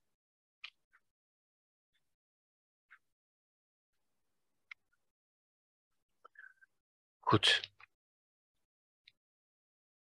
Hoe het lijden beëindigen? Wel, ik zou zeggen, dus niet door krampachtig verzet. Want verzet tegen een kramp leidt alleen tot meer kramp. En het lijden is een soort verkramping. Hè? Het is een soort nee zeggen. Het is een strijd, een vechten. Ja? Als u vecht tegen vechten, als u de oorlog verklaart aan de oorlog, bent u nog altijd in oorlog. Ja? Wel door redelijkheid. De redelijkheid die ik u daarnet eh, op een aantal manieren heb aangetoond natuurlijk. Hè? En waarvan ik u ook heb gezegd, in, in een andere lezing natuurlijk. Het is de redelijkheid die ons tot mens maakt en die ons bevrijdt van die emotionele patronen die vaak tot lijden voeren. Het is de redelijkheid die ons uit het lijden kan verlossen. En ook dat kunnen we alleen maar zelf. Als u beseft dat niets u doet lijden, maar dat het uw reactie is op gebeurtenissen, dan kunt u uw reactie, uw verhaal, ook gaan wijzigen. Ja? Het oplossen van de mentale dissonantie waarover ik gesproken heb. Lijden is altijd een vorm van mentale dissonantie. Ja? Het ontspannen van de kramp. In de muziek doet men dat door één van beide tonen te wijzigen, bij een muzikale dissonant. Ja? Die zeer vergelijkbaar is met een mentale dissonant, zoals ik u heb gezegd vorige keer, denk ik. Ja? Bewustzijn, in het bewustzijn kan men dat doen door één van beide inhouden te wijzigen. En één van beide inhouden is vaak, ik kan dat niet aanvaarden. Dat is onaanvaardbaar. Nu, dat is een bewustzijnsinhoud, een gedachte dus, die men kan wijzigen. Waar u kunt zeggen, ik aanvaard. Ja? Ik vind het niet fijn, ik vind het niet leuk, maar ik aanvaard als een volwassen mens. Ja? U kunt de feiten kunt u niet wijzigen, maar wel uw antwoord op de feiten. Ja? Hoe het lijden beëindigen, wel, staat hier, de werkelijkheid zelf kan meestal niet gewijzigd worden. Zeker niet als het in het verleden ligt. Ja. Belangrijke gebeurtenissen worden niet vergeten, ja. Maar de voorstelling en het oordeel kunnen wel gewijzigd worden. En dus ook het lijden erover. Hoe men de werkelijkheid beschrijft, zo creëert men ze ook de werkelijkheid die u zelf bent. Ja? Want dat zijn uw oordelen. Dat is, niet, dat is niet de feitelijkheid, dat zijn uw oordelen. De, wat men beschrijving noemt, zijn vaak oordelen. Ja? Verhitte taal, verhitte oordelen met andere woorden, dat is feitelijkheden, bepaalde feiten benoemen als belediging, provocatie, tegenslag, slag in het gezicht, dolk in de rug, misbruik, onrecht, verlies, wonden enzovoort.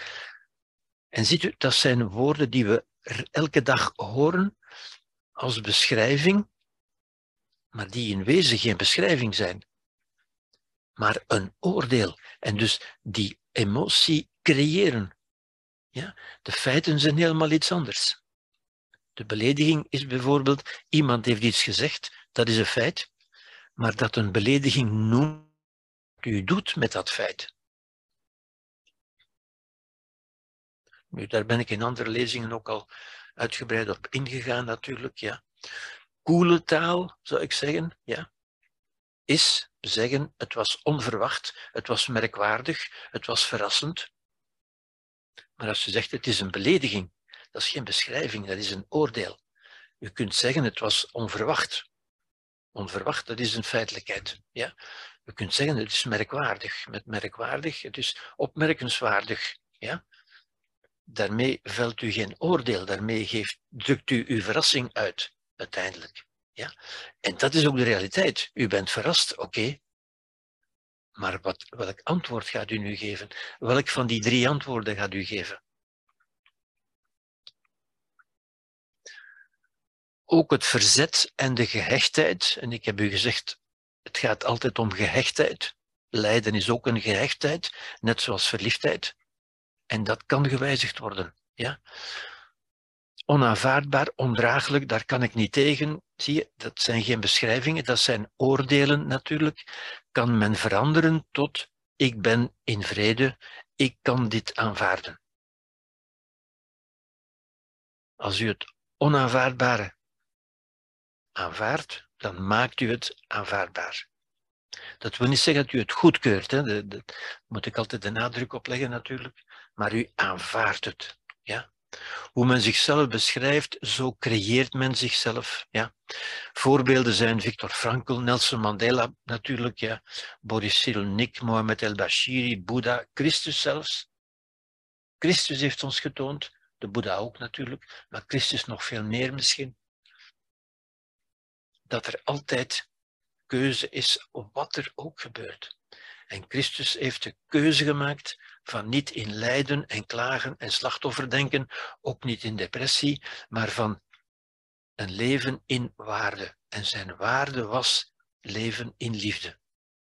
En dat kon niemand hem ontnemen. Ja.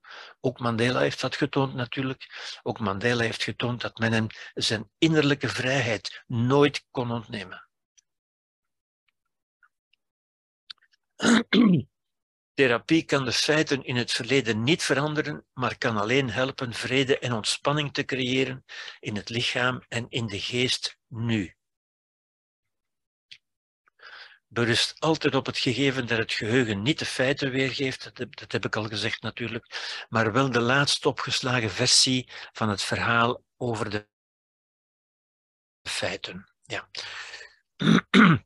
Concreet is dat, dat heb ik in het begin ook gezegd, het oplossen van die fobische reacties door exposure. Ja? En het mentaal beoefenen en trainen van de voorgaande inzichten die ik u hier heb gegeven, die, die kadertjes bijvoorbeeld, om tot een nieuw verhaal te komen.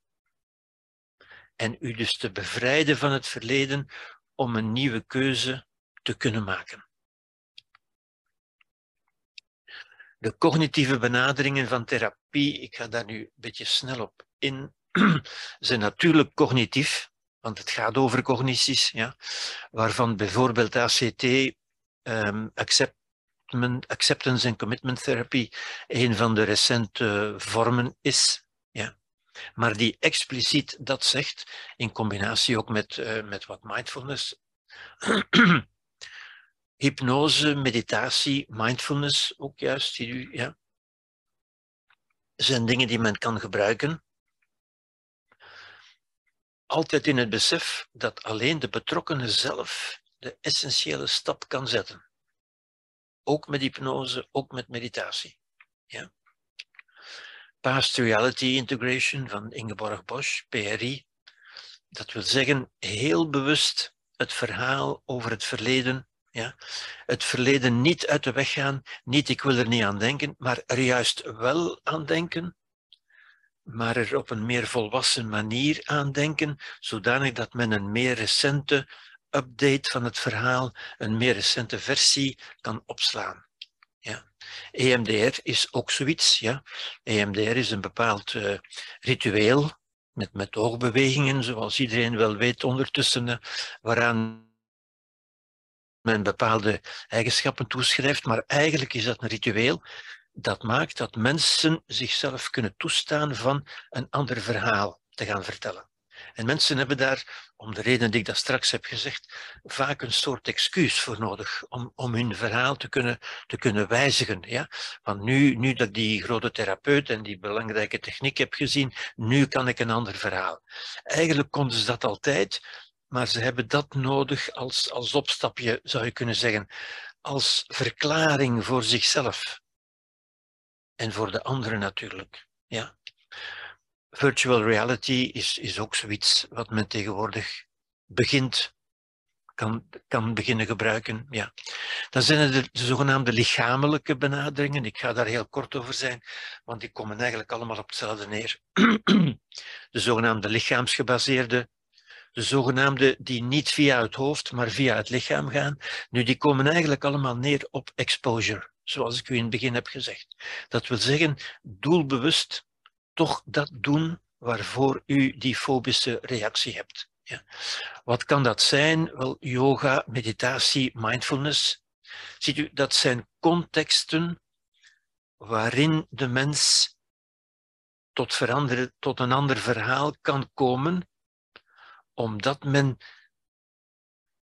dat dan kan toeschrijven aan die context. Ja? Van het is dat, het is die yoga-leraar, het is die yoga, het is die meditatie die mij geholpen heeft. Ja? Terwijl in wezen is het altijd de mens zelf natuurlijk. Hè. Het zogenaamde lichaamswerk, massage, oosterse geneeswijzen, aroma's, bachbloesems, silvotherapie. Silvotherapie, dat is, het, dat is een beetje geleerde, een beetje dure naam voor het omhelzen van bomen, om de energie van bomen in het bos in zich op te nemen en verder. En ziet u, dat zijn allemaal rituelen ja, waarin mensen zich kunnen toestaan om van verhaal te veranderen. Ja? Want dan moeten ze niet toegeven dat ze zich vergist hebben of dat ze onwetend waren. Nee, nee, het was die yoga of het was die Oosterse geneeswijze of het zijn die bachbloesems die mij geholpen hebben om dat te doen. Men staat zichzelf toe van een nieuw verhaal zonder, zonder beschaamd te moeten zeggen, ja, ik heb mij eigenlijk al die tijd vergist. Ja? Magische, symbolische rituelen, chakras en, en zo verder, die eigenlijk allemaal een, een context vormen, een ritueel. Ja? En elk therapeutisch ritueel, ja, en hoe lichaamsgebaseerd die, die benaderingen ook zijn, men kan er niet omheen dat elk ritueel altijd ook een cognitief kader creëert namelijk van betekenissen en verwachtingen. Dat is het fameuze, het hypnotische effect, het placebo-effect in feite. Ja. Iets wat door de Nederlandse psychiater Jim van Os ook uitdrukkelijk wordt gezegd. Ja. Hij zegt ook, de, het ritueel heeft eigenlijk niet zoveel belang. Het is de stap die gezet wordt in dat ritueel. Ja? En u ziet dan ook dat het, het heel merkwaardige feit dat al die verschillende dingen, uh, al die, ja, dat die allemaal werken en allemaal gevolgen hebben. Ja, natuurlijk. Ja. Omdat ze allemaal op hetzelfde neerkomen. Ongeacht het ritueel leidt het ertoe dat de mens een ander verhaal gaat vertellen, een ander narratief gaat geloven. Ja. Oké, we gaan hier eventjes onderbreken voor ik aan het laatste puntje begin, dat dan posttraumatische groei of zelfs posttraumatische levenskunst zou zijn, waar ik toch nog eventjes aandacht wil aan besteden. Laten we 15, dus we gaan terug beginnen. Het laatste puntje is posttraumatische groei en zelfs posttraumatische levenskunst. Iets wat natuurlijk zeer contra-intuïtief lijkt, omdat traumatisch zo negatief geladen is, dat het bijna onverzoenlijk lijkt met groei of levenskunst. En toch is dat precies wat, wat mogelijk is.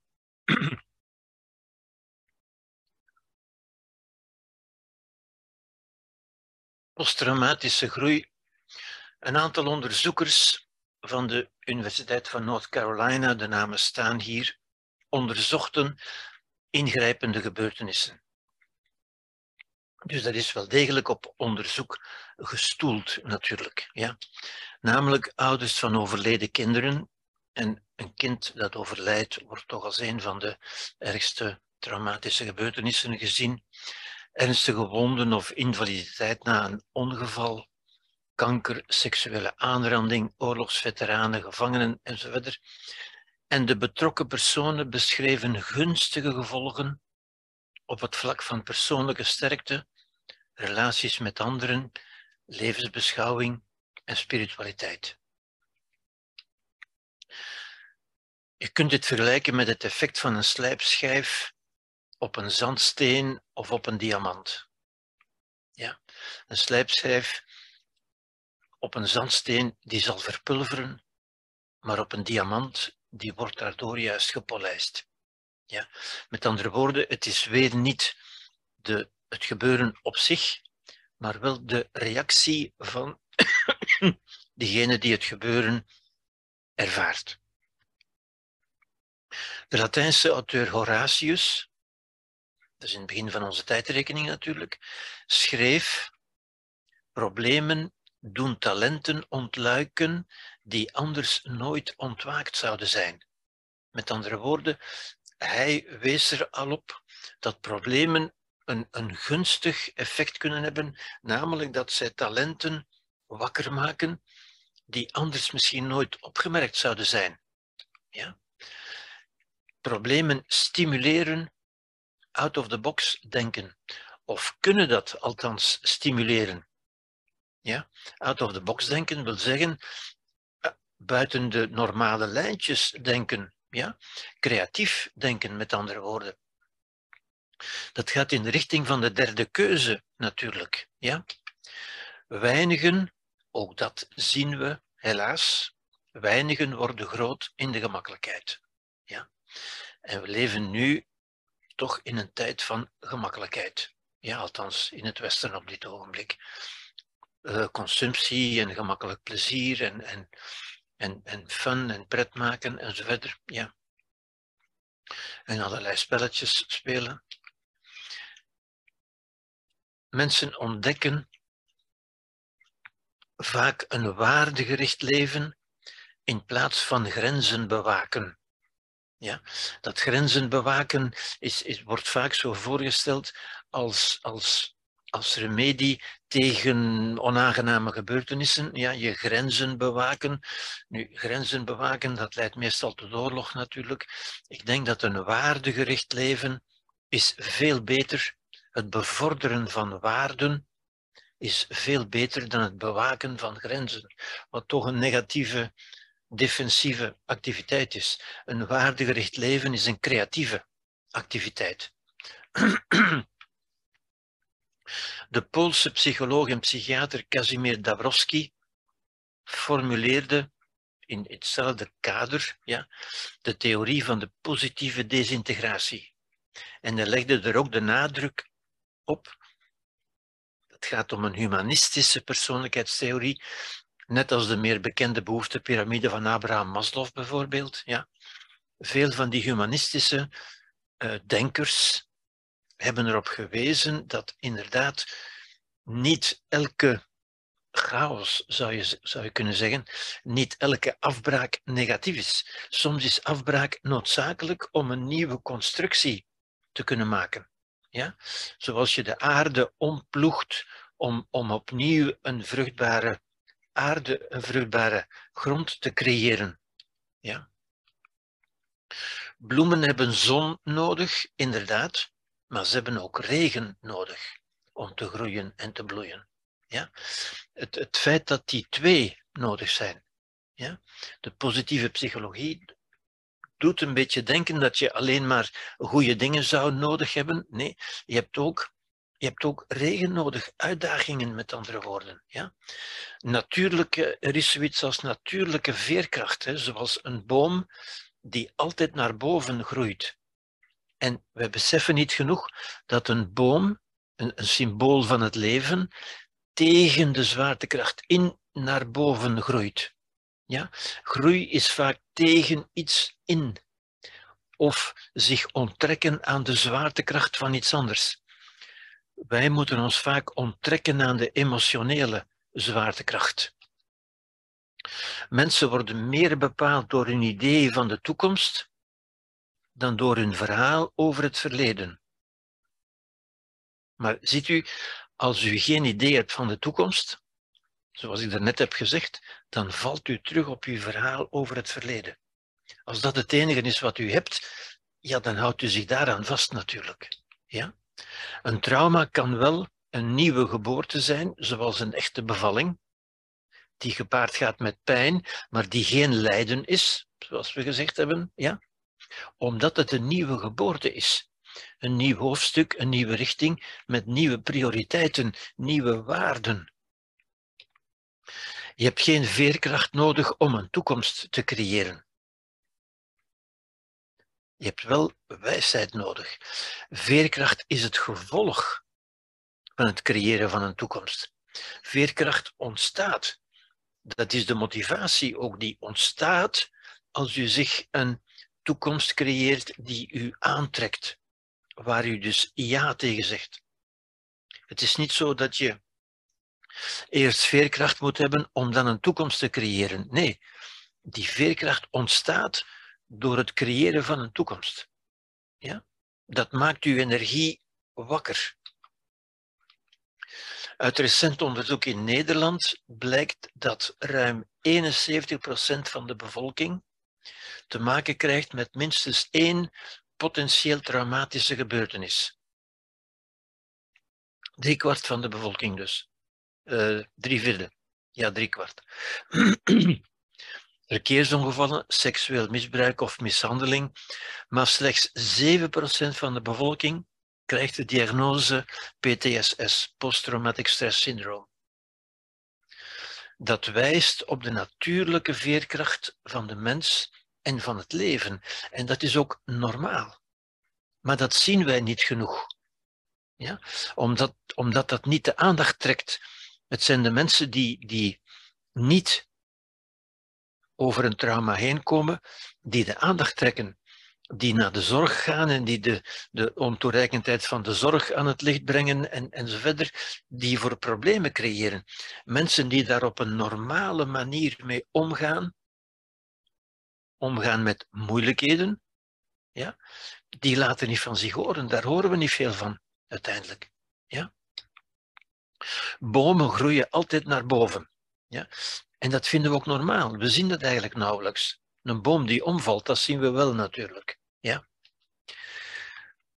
Ernst Boolmeijer, hoogleraar geestelijke gezondheid aan de Universiteit van Twente, een bekend figuur in Nederland, zei: Als je iets traumatisch meemaakt, wordt je wereldbeeld opgeschud. Een beetje zoals de aarde die omgeploegd wordt. En je kunt zeggen dat is traumatisch, dat is een wonder, maar dat maakt ook iets mogelijk. Dat creëert ook mogelijkheden. Ja? Het is een aardverschuiving in je denken, in hoe je naar het leven kijkt. Ja?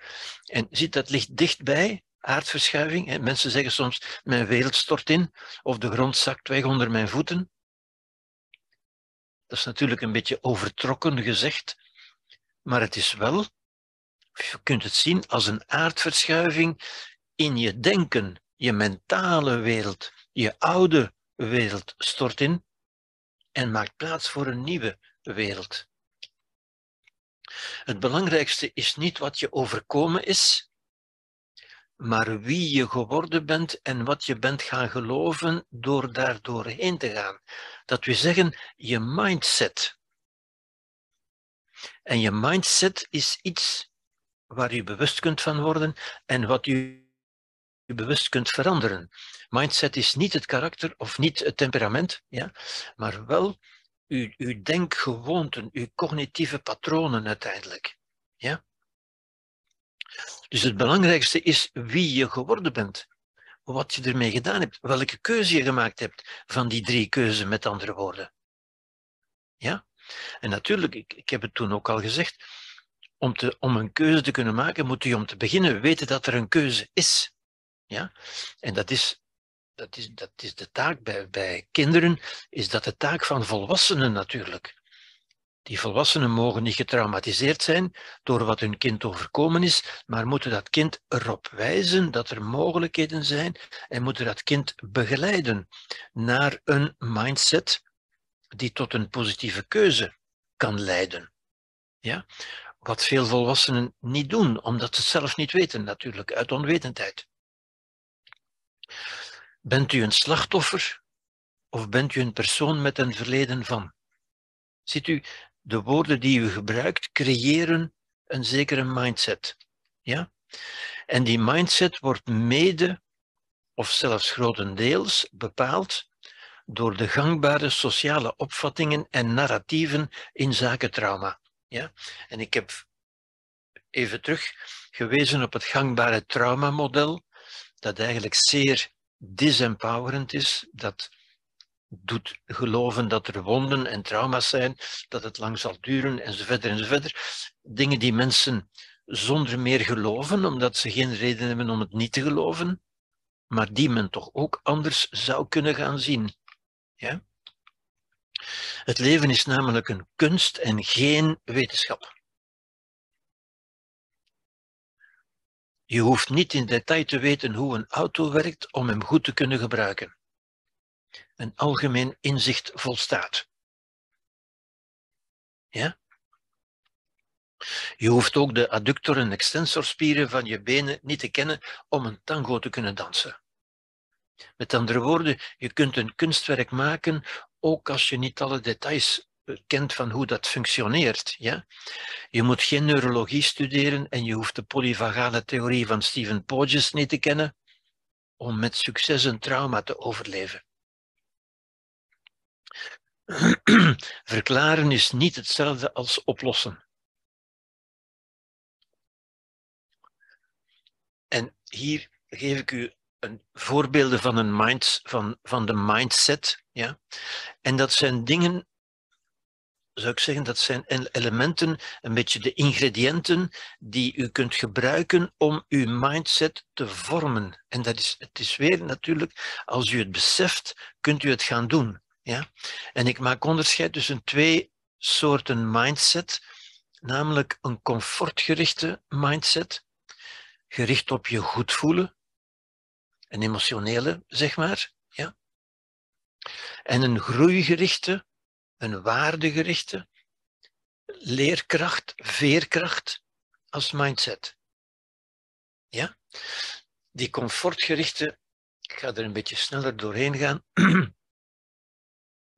gaat vaak gepaard met angst voor verandering, met als gevolg, daar ga ik dadelijk op in, ja, groeigericht gaat, is de bereidheid tot leren en tot groeien, met als gevolg, het gevolg gaat daaronder komen, ja, dat men bijvoorbeeld een uitdaging, dat is een feit, een moeilijke omstandigheid, in een comfortgerichte mindset gaat men dat zien als moeilijk en te mijden. In een groeigerichte mindset gaat men dat zien als een groeimogelijkheid. Dit is een mogelijkheid. Ziet, ziet, een uitdaging is geen van beide. Een uitdaging is gewoon een feitelijkheid. Als u het bestempelt als moeilijk en te mijden, dan zult u het vermijden. Als u het bestempelt als een groeimogelijkheid, als u het zo ziet, ziet u, dat zal uw keuze bepalen. De comfortgerichte gaat in de richting van de eerste keuze, de regressieve keuze. Dit gaat in de richting van de progressieve keuze. Een inspanning, iets wat een inspanning kost, zal men in comfortgerichte mindset zien als lastig en nutteloos. Waarom moet dat nu? Ja. Terwijl in een groeigerichte leerkracht zal men dat zien als een weg naar meesterschap. Zoals muzikanten of, of sportmensen, zich altijd moeilijker taken opleggen om zich te vervolmaken, als weg naar meesterschap. Die creëren juist moeilijkheden ja, om zichzelf te trainen. Problemen zullen gezien worden als mislukkingen of als falen of als verrassingen. Ja? Obstakels zullen gezien worden als lastig en moeilijk of als ontdekkingen. Ziet u, vele ontdekkingen zijn zo gebeurd. Het meest bekende is dat van de penicilline bijvoorbeeld, maar ook die van Einstein, doordat men bepaalde obstakels zag, maar begreep, hier wil ik iets uit leren, hier wil ik iets ontdekken. Dat is een groeigerichte mindset. Kritiek kan gezien worden als afwijzing, als miskenning, maar kan ook gezien worden als nuttige feedback. Ja? Mislukking, een mislukking, een zogezegde mislukking, kan gezien worden als een reden tot opgeven of als een leermogelijkheid. Wat anderen doen, kan gezien worden als een complot, als tegenwerking. Ze zijn tegen mij. Of als voorbeeld en inspiratie. En ziet u hoe we dezelfde feitelijkheid op, die, op een andere manier kunnen zien. En dat is juist wat we de mindset noemen. Ja? Naar gelang we een comfortgerichte, gemakkelijkheidgerichte of een groeigerichte mindset hebben of aankweken. En u ziet ook, u kunt dit ontwikkelen, u kunt dit aanleren in feite. Het is niet van ik ben zo geboren of ik heb dat nu eenmaal. Nee, u kunt dat, als u dat waarneemt, en dat is weer vanuit uw bewustzijn, kunt u waarnemen hoe u reageert en kunt u zeggen, kan ik hier geen andere keuze maken? Zou ik hier niet anders kunnen reageren? Kan ik het niet anders zien? Ja?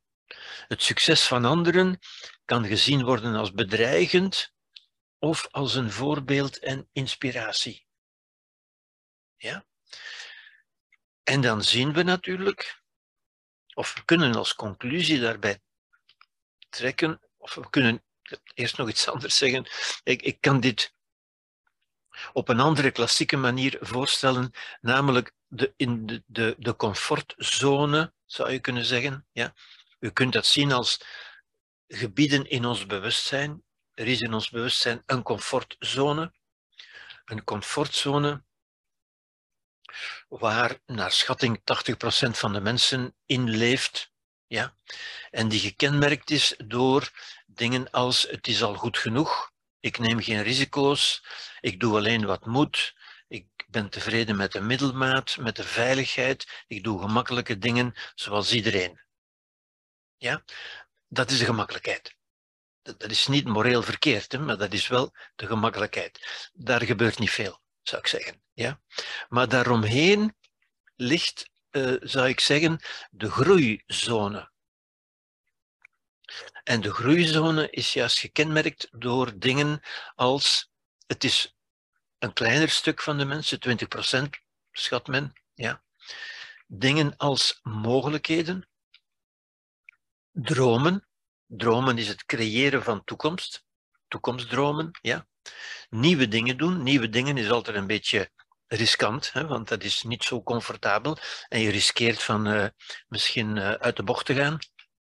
Kansen, dingen waar ik bang voor ben, dingen waar ik bang voor ben. In de comfortzone zullen we dat vermijden. In de groeizone zullen we zeggen, daar ligt misschien juist een kans. Ja? Moeilijke dingen in plaats van gemakkelijke dingen. Moed, leren, risico's nemen, dingen die ik nog nooit gedaan heb. Ik kan dat niet, want ik heb het nog nooit gedaan. Ja, maar daar ligt misschien juist iets. Ja? En dan ziet u natuurlijk ook, ja, als conclusie zouden we kunnen zeggen, er is geen groei in de comfortzone en omgekeerd is er geen comfort in de groeizone.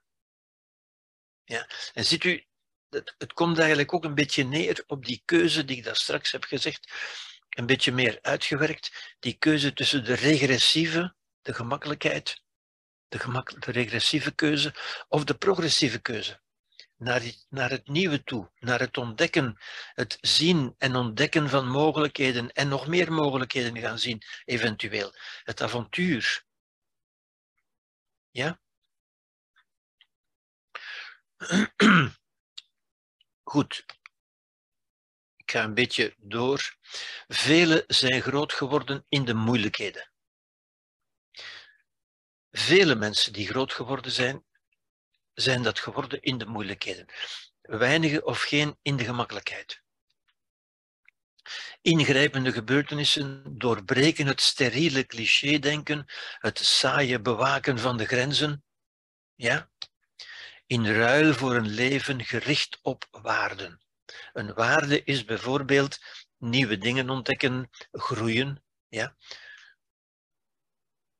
Ze maken de geest soepel en lenig als yoga voor de geest. Als een ode aan de vrijheid van de geest. Bloemen en bomen hebben zon en regen nodig. Dat begrijpt u nu beter natuurlijk. Ja? Dit zijn voorbeelden: Ludwig van Beethoven, Frans Schubert, Frida Kahlo, Friedrich Nietzsche, Frans Kafka, Maya Angelou, Nelson Mandela, Yves Enster, Victor Frankl, de, de bekende Victor Frankl, Edith Eva Eger, Boris Cyrulnik, Marina Abramovic. Er zijn dus wel mensen natuurlijk. Ja? Maar we moeten er een beetje gaan naar zoeken. We moeten er aandacht voor hebben. En we moeten ook zeggen van, kijk, als die dat kunnen, dan kan ik daar ook iets van. In plaats van te zeggen van, ja maar, ja maar, dat zijn speciale mensen en ik ben niet zo. Nee, dat zijn mensen zoals wij. En we zouden ze kunnen en moeten als voorbeeld en als inspiratiebron nemen. Boris Cyrulnik, eh, eh, ik heb hem al genoemd daar, ehm, de Franse psychiater, hij is nu bijna 90 denk ik, maar die de concentratiekampen als kind gekend en overleefd heeft. Ja.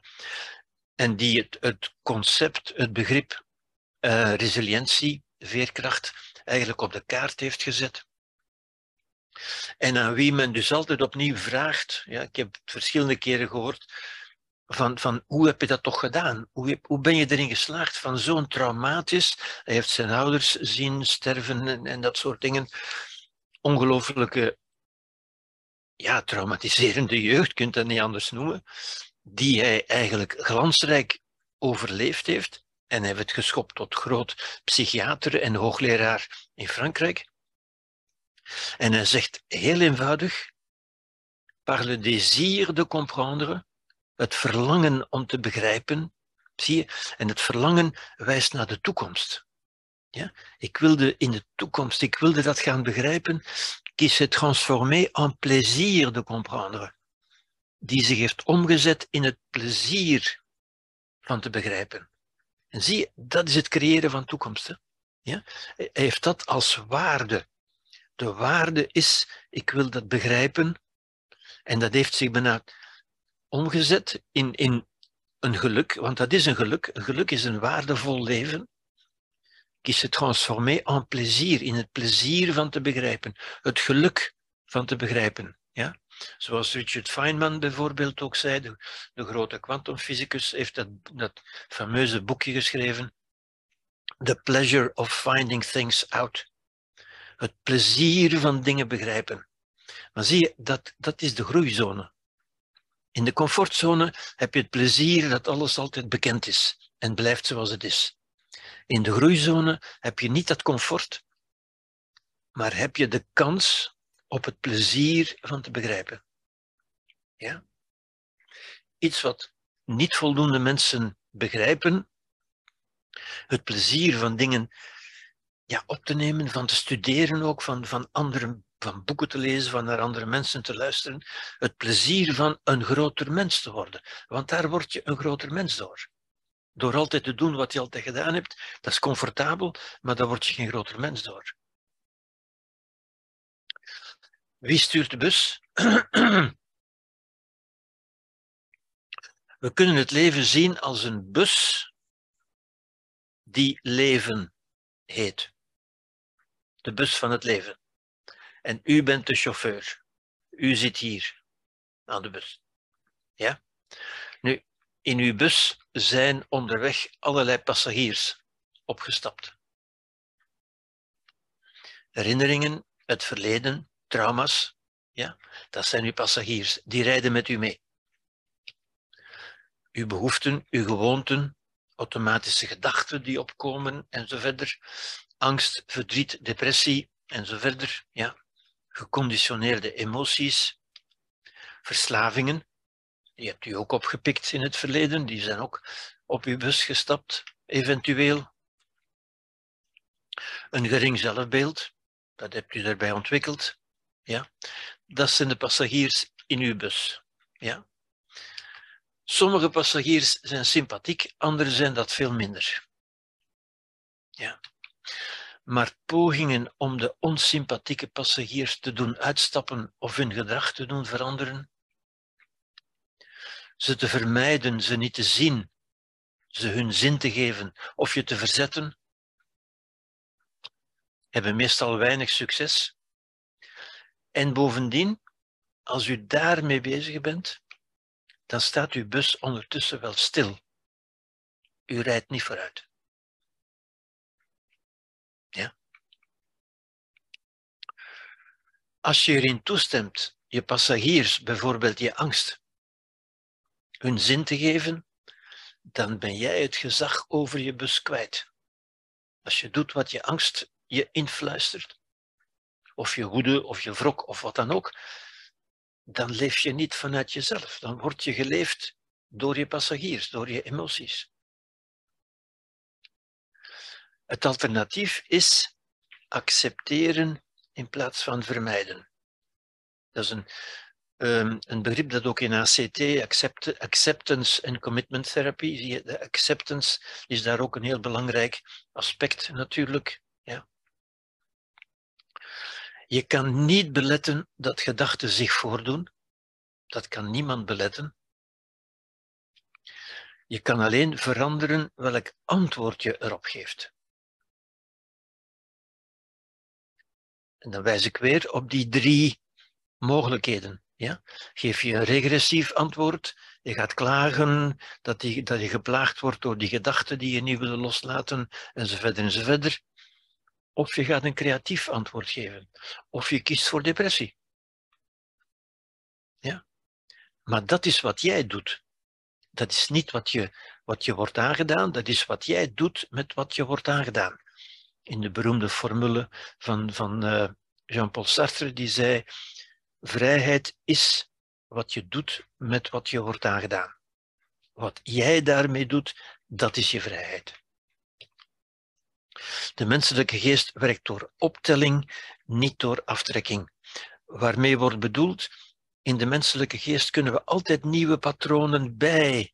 We kunnen nieuwe gewoonten bij opnemen. We kunnen nieuwe talen bijleren. Maar we kunnen niet iets eruit nemen. We kunnen niks aftrekken. We kunnen geen taal wegnemen. Iets wat u geleerd hebt, kunt u nooit meer ontleren. U kunt dat niet. Mensen zeggen dat vaak, ik wil daar vanaf. U kunt daar niet vanaf. U kunt ook van uw verleden niet af. U kunt alleen er anders leren naar kijken.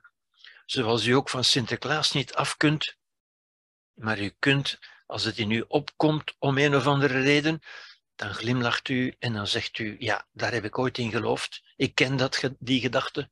Ik heb er ooit in geloofd, maar ik geloof daar nu niet meer in. Met een grote vanzelfsprekendheid. Want dat is voor u heel duidelijk geworden dat u daar niet in gelooft. Wel, die vanzelfsprekendheid moet u in uzelf ook opwekken voor vele andere ideeën waarvan u zegt van ja, ik heb, ik heb geloofd dat mij dat gewond en gekwetst heeft, maar ik geloof dat nu niet meer. Ik geloof dat gewoon niet meer. En ik glimlach daarom. En de glimlach geeft aan dat je het verwerkt hebt. Dat je het in een volwassen bewustzijn hebt opgenomen. Je kan leren je niet te laten verstoren en te laten leiden door je passagiers. Dat is mindfulness bijvoorbeeld, is daar een manier voor. Ja? In de ACT noemt men dat diffusie, het, ontkoppelen eigenlijk. Hè? Want je bent niet je passagiers. Er zijn wel passagiers in, in je bus aanwezig, maar dat is niet wat je bent. Je bent en blijft de chauffeur. Je kan je afvragen welke richting je uit wil. En dat is wat jij doet, dat is de derde keuze. Welke waarden, welke levensrichting kies ik? Je kan leren je aandacht te richten op het stuur, op de weg en op het landschap. Niet ondanks de passagiers, maar met de passagiers. Ja? En bij deze positieve boodschap wil ik deze lezing afsluiten en wil ik nog even beschikbaar zijn om in te gaan op mogelijke vragen die u daarbij hebt.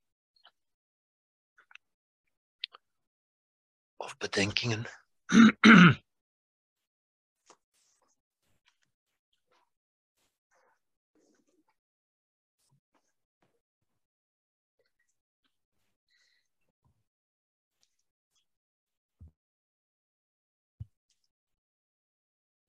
Ja, ja. Henk. Henk. Doe maar. Ik vond het, ik dank u, ik vond het weer uitermate, uitermate boeiend. Ehm, u heeft ergens, gaf u aan dat, ehm, eh, u zei iets over erkenning. Dat dat eh, wel plezant is, maar geen oplossing.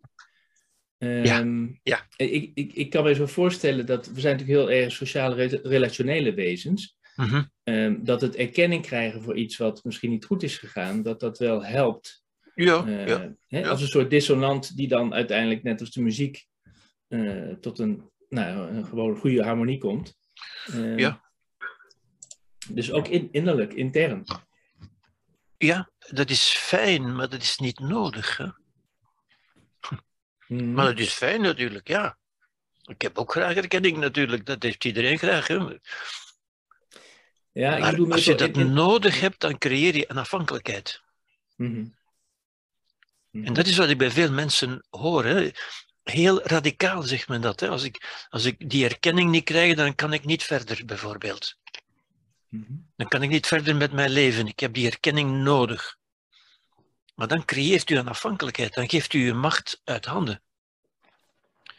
Dan, dan, wordt u, dan wordt u afhankelijk van het gedrag van anderen. Ziet u? Mhm. Maar erkenning is, dat is natuurlijk fijn. Dat, dat, dat, doet, dat voelt goed aan. Dat is aangenaam. Maar, maar we kunnen toch sowieso niet alleen, we zijn toch sociale wezens We uiteindelijk. zijn sociale wezens, ja. We hebben, natuurlijk, voor een kind is dat radicaal. Een kind moet gedragen en gevoed en gekleed en verwarmd worden, want het kan niets alleen. Bij een volwassene ligt dat toch heel anders. Ja? Bij een volwassene is dat vooral om, onze, om de onvolkomenheden van ons, van ons bewustzijn, van ons denken, te neutraliseren door gezamenlijk te denken. We hebben allemaal eh, zwarte vlekken en cognitive biases en dat soort dingen. En als we ons denken, dat wat ons het meest tot mens maakt en zeker tot volwassenen maakt, ja, aftoetsen en, en, en checken met anderen, zoals men ook in de wetenschap doet. Hè. In de wetenschap gelooft men nooit iets of neemt men nooit iets aan omdat één mens dat gedacht heeft of gevonden heeft. Men zal dat altijd herhalen en naast de bevindingen van anderen leggen, omdat men dan de onvolkomenheden van ons, van ons denken kan neutraliseren. En in die zin, dat is wat een volwassene kan doen. Wij kunnen onze breinen aan elkaar koppelen. Ja? Door te spreken heb ik, nu, heb ik u eigenlijk heel de avond inzicht gegeven, inkijk gegeven in mijn denken. U kunt nu zeggen van kijk, dat klopt niet en dat klopt niet en daar kan ik dan weer iets verder mee doen. Ziet u? Ja. Mhm. In die zin zijn we natuurlijk sociale wezens en brengt ons dat ook tot vooruitgang, Hm. omdat we onze eigen onvolkomenheden daarmee overstijgen. Ja? Hm. Dus bij een kind is dat heel letterlijk, lijfelijk, biologisch. Ja? Bij een volwassene is dat meer op niveau van het bewustzijn natuurlijk. Hè? Maar een volwassene is niet meer zo afhankelijk van een kind eh, als een Hm. kind. Mhm. Ja. Helder, dank u wel. Ja? Eh, Saskia, jij wou ook iets toevoegen. Ja. Saskia? Ja? Horen jullie mij? Ja, Ja. Ja, Ja. oké. Ehm, ja, verwerken is eigenlijk zolang men niet meer, eh, zolang men geen emotie meer heeft. Ik, ik dacht, eh, zou je dat niet wat genuanceerder kunnen zeggen, dat geen volle emoties, ik bedoel, je kan toch wel met een emotie van dankbaarheid of, of sereniteit, Ja, maar is- is- ik weet dat het een emotie van de reden meer is. Hè? ja inderdaad. Maar, inderdaad. maar het, is, is niet emotieloos, vlak niks. Eh, Het is, je kan toch, eh, wat dat je bedoelt waarschijnlijk is dat je niet meer eh, helemaal ja, ondergedolven wordt door, door sterke emoties, maar dat je daar heel rustig kan Ja. aan denken met sereniteit. Ik denk helemaal geen emotie, is dat nu de bedoeling? Hm. Ik, zie, ik zie het punt dat je wil maken natuurlijk. Hè? Ehm, en je hebt eigenlijk zelf ook het antwoord gegeven. Ik zou zeggen, dankbaarheid is, is redelijkheid. Sereniteit is redelijkheid. Ja? Dus je kunt redelijk dankbaar zijn dat iets je overkomen is omdat dat je aangezet heeft tot denken, bijvoorbeeld. Ja? Maar, dat Maar zijn ik zou zeggen- de. Hoe zeg je? In het verleden heb je gedacht emoties van de geest genoemd. Maar het is Ja. geen what's in the name. Ja. Ja, ja ik, ik heb daar een beetje met de woorden gespeeld natuurlijk, namelijk dat emoties dingen zijn die je in motie zetten. En we kunnen ook in motie komen door redelijk te zijn. Dus dat noem ik dan redelijke emoties, als je wil. Ja. Ja. Ja. Maar geen emoties die je, die je in beslag nemen, zou ik zeggen. Ja, ja, emoties. inderdaad. Ja. Ja, inderdaad. Oké. Ja. Ja. Ja, ja, Ja. En dan een tweede puntje. Ehm, bij die drie keuzes ten aanzien van existentiële zaken die ons overkomen. ehm, je hebt dan dus de progressieve keuze, de regressieve keuze en dan de depressieve. eh, dus één en twee zou ik zeggen, ehm, die kan je ook bij eenzelfde persoon eh, beide eh, tegenkomen. Ik bedoel, ik, ik, ik heb dikwijls al opgemerkt dat iemand eh, enerzijds twee dagen of drie dagen in een slachtofferrol en dan eh, depressieve erbij haalt en zo. Dat is niet zomaar ik reageer ja, ja. zo Ja, ja, en ja. of ik reageer zo. Ja, ja, ja. Het- het- ja, het is een, Natuurlijk, eh, een Saskia. over en weer gaan of een combinatie soms eh, van dag Zeker, tot dag zelfs. zeker, zeker. Dat, dat kan eigenlijk van, van uur tot uur bijna Voilà, veranderen soms. Hè. Ja, ja, Absoluut, absoluut. Maar natuurlijk, ik, ik geef een lezing en ik trek het ja. didactisch. Nee, nee, maar het is goed. Ja. Om, om, om het heel duidelijk en schematisch voor te Hmm. stellen wat de mogelijkheden zijn. Ja? Ja. Maar natuurlijk, mensen kunnen van het een naar het, naar het andere gaan. En zo. Ja, Ja, ja, zeker, dezelfde dag of eh, in hetzelfde uur zelfs. ja, ja, ja, zeker, zeker, Ja, ja. zeker, En absoluut. dan, en dan het laatste puntje, als je daarnet zegde van die autobus, wat overigens een mooie metafoor is, eh, van het leven. Ehm, op een zeker moment zeg je ja, eh, vanuit wrok, woede en angst, eh, als je daarmee bezig bent als buschauffeur, ja, dan, ben je, dan leef je niet vanuit jezelf, maar je bent toch altijd jezelf? Ja, ja. Heb ik dat gezegd? Ja? Vanuit jezelf, ja. Dan Ja. leef je niet vanuit jezelf. Het, het, Ehm. mij op, maar wat bedoel je daar dan mee? Ik bedoel dat, wat ik daarnet eigenlijk ook zei, niet vanuit jezelf, dat, zou ik beter niet zeggen, dat is waar. Ja, ja, Maar wel, Het is vanuit, vanuit een zelf dat je afhankelijk maakt van anderen. Ja. Je, Je, angst maakt je afhankelijk van, van anderen. Of, Mhm. van, of van iets wat kan gebeuren. Je woede ja, maakt je afhankelijk van iets. Je bent niet vrij. Je bent niet vrij, inderdaad. Je bent niet vrij eh, als, als volwassen mens. Je leeft niet vanuit volwassen waarden, maar je leeft vanuit, vanuit reactieve processen eigenlijk. Ja? Ja, die bepaald worden door anderen. Ja, je, je- Mm. en je aandacht wordt eigenlijk door die emotie op die anderen. Als, als je kwaad bent, ben je kwaad op iets of iemand. En, en dat Mm. capteert je, dat is de gijzeling, zou ik zeggen. Hè? ja. Je wordt daardoor gegijzeld, je wordt daardoor in beslag genomen. Natuurlijk ben je dan ook jezelf. Dat, Maar ja, dat is, ja, ja. Dat is, ja, ja, dat is duidelijk. Als, als je het inderdaad. gaat herluisteren, moet je maar eens kijken. Ja, Maar het trof mij omdat dat iets is wat je normaal niet zegt. ja, dat is waar. Ik ben ook een beetje verbaasd dat ik dat gezegd heb. Ofwel heb ik het helemaal Maar zie je- gehoord. Ja, zie je, zie je Henk, hoe dat wij onze breinen aan elkaar koppelen? Om... Maar ik ga- we kunnen het eens herbeluisteren. In ieder geval nu weet ik dat het niet jouw intentie was. En eh, dat, dat het eh, eigenlijk... eh, het, Wacht eens, ik hoor je bijna meer. Hoor je- meer? Het is plots heel dof geworden. Ah ja? Ah, nu is het beter. Ja. Ja. Oké. Ja, ja. Maar de laatste eh, zin is... De laatste zin nee, heb ik niet... Nee, bij deze weet ik dus dat het niet eh, jouw intentie was om, om dat te zeggen. Het is gewoon dat heb ik wilde zeggen. Ja, Ja. het is goed. Oké. Ja, ja, ja. Oké. Oké, oké. Maar je bent, zoals altijd, een zeer aandachtige luisteraar.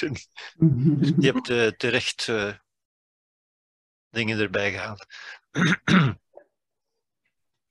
Oké, ehm, nog, nog andere vragen? Of bedenkingen?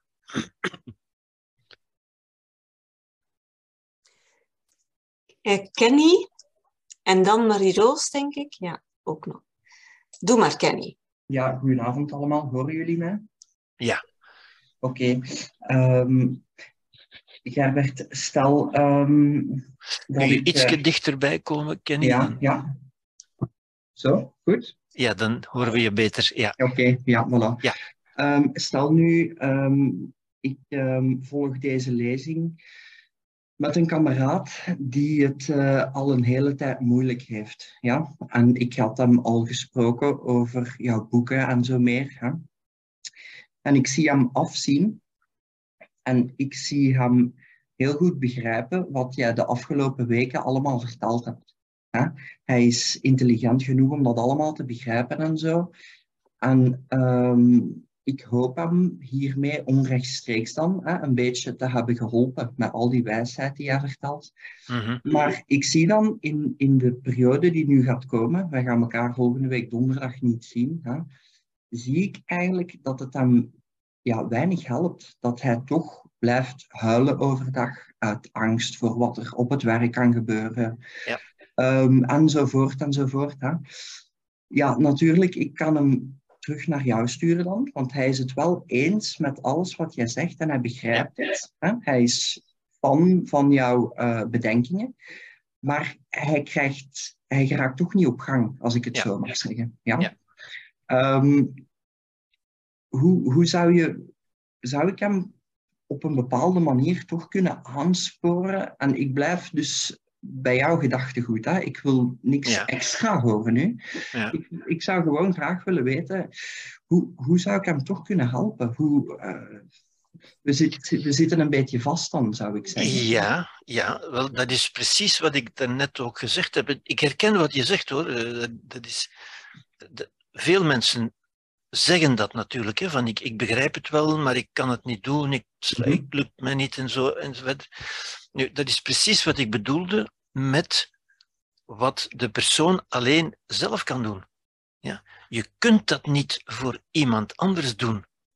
Ja? Je kunt wel die ideeën aanreiken, voorstellen, zo, zo duidelijk mogelijk, zo, zo didactisch mogelijk zou ik bijna zeggen, zo onweerstaanbaar mogelijk, maar het is toch aan de persoon om het op te nemen. Ja, en, als hij dat, en ik neem aan dat hij daar wat, wat tijd voor nodig heeft, eh, ja, en dat hij soms ja, dat plaatje dat ik getoond heb in het begin hè, van de bestorming van het kapitool. Hè? Mhm, Dat is eigenlijk een beetje de, de bestorming van de reden door de emoties. Hè? Ja, mhm, mhm. Omdat die emoties hebben natuurlijk zo'n grote vanzelfsprekendheid. Hè? Dat lijkt zo evident te zijn. Hè? En je moet inderdaad die mentale afstand nemen om observator te worden, zo, zoals Eckhart Tolle dat ook altijd zegt. Eckhart Tolle zegt altijd, desidentificeer jezelf. Zie wat je niet bent. Je bent niet je gedachten, niet je emoties, niet je verleden, enzovoort, enzovoort, niet je lichaam, enzovoort. En wat er dan blijft, dat is degene die toekijkt, de observator. En hij, hij zegt altijd, desidentificeer en word observator. Kijk naar jezelf als een antropoloog. Hè. Zegt van, tja, merkwaardige dingen gebeuren daar in mij. Mhm. Bijvoorbeeld. Ja. Mhm. Er, er wordt in mij, en in ieder van ons, dat zijn onze emoties, hè, er worden in ons dingen gewild. Angsten en woede zijn ook, hè, dat zijn processen die iets willen. Ja, er wordt iets gewild. En je kunt dat leren als je daar een afstand van neemt, en dat is juist het bewustzijn, dat is het narratieve brein. Het bewustzijn hè, van daarop toe te kijken. Tja, er worden dingen in mij gewild. Ja? En je kunt zeggen, je kunt bijvoorbeeld zeggen, je kunt dat bijvoorbeeld beschouwen, je, je kunt dat ook weer beschouwen als een, als een probleem, als, als, als een vijandig gebeuren bijna, zou ik zeggen. Maar je kunt zeggen, dit zijn, dit zijn uitnodigingen die ik krijg, maar waar ik niet noodzakelijk hoef op in te gaan. Je kunt die emoties opmerken, observeren, begrijpen, zien wat ze willen en zeggen, ja, maar ik heb toch als volwassene, heb ik toch goede redenen om dat niet te doen. Mhm. Mhm. Oké, Begrijp je wat ik, Ja. wat ik bedoel? Ja? ja, ja zeker weten. ik, ik begrijp ook goed wat jij zegt hoor. En je, je, ja, je, je staat daar voor een muur, ook als therapeut hoor. Als, als je hem nu naar mij stuurt, ik kan niks meer doen dan wat ik nu heb gedaan. Hè. Mhm. Ik kan het natuurlijk meer toesnijden op, op zijn geval. Ik kan naar zijn verhaal luisteren. En, maar in wezen ga ik dezelfde dingen zeggen natuurlijk. Hè. ja. Ja. Maar het is wel, het is wel zo door de herhaling. En misschien komt er dan voor hem, zou daar voor hem kunnen bijkomen het, het aangename gevoel van erkenning en van iemand die het begrijpt en zo verder. Dat het kan faciliteren, hè? Dat, dat misschien wel. Maar in wezen zal hij het zelf moeten opnemen, erover denken, er opnieuw over denken, tot hij tot de conclusie komt van ja, dat is waar. Ja, het is echt waar. En dan de, de, het besluit van zo wil ik gaan leven. Mhm, mhm. Ja. Oké, dank u wel voor uw antwoord. Kenny? Ja, ja, ja. Mhm, mhm. Oké, goed. Merci Gerbert. Ook voor eh, de afgelopen weken. Ik heb heel Alsjeblieft, veel gesproken. graag gedaan, Dank u Kenny. wel. Ja.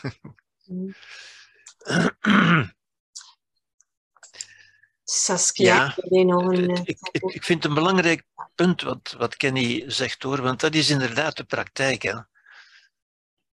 Waar je er inderdaad, ik, ik heb het ook gezegd, er zijn dingen die, je, die een arts kan doen en die jij niet kunt doen, en er zijn dingen die jij kunt doen en die een arts niet kan doen. En bijvoorbeeld die, dat, die, die, dat mentaal opnemen, dat tot een, tot een deel van jezelf maken, dat het tot een vanzelfsprekende waarheid wordt met dezelfde vanzelfsprekendheid waarmee je zegt, waarmee je glimlacht naar Sinterklaas. En zegt, natuurlijk geloof ik dat niet. Dat soort van zelfsprekendheid zou je moeten kunnen bereiken, denk ik. Saskia, jij hebt nog een idee? Ehm, ja, ik kom nog eventjes terug op die metafoor van de bus. Ehm, de bus. Ehm, elke metafoor heeft zijn beperking natuurlijk. En ik, ik, ik voorzie al mensen die dan gaan zeggen, ja, maar als er passagiers zijn die op die bus komen, eh, in het leven is het wel zo dat de passagiers ook weer afstappen. Dus eh, ga je nu niet maken dat dat trauma afstapt? Eh, Ik bedoel, passagiers kunnen opstappen en die zij, ze maken deel uit van die bus.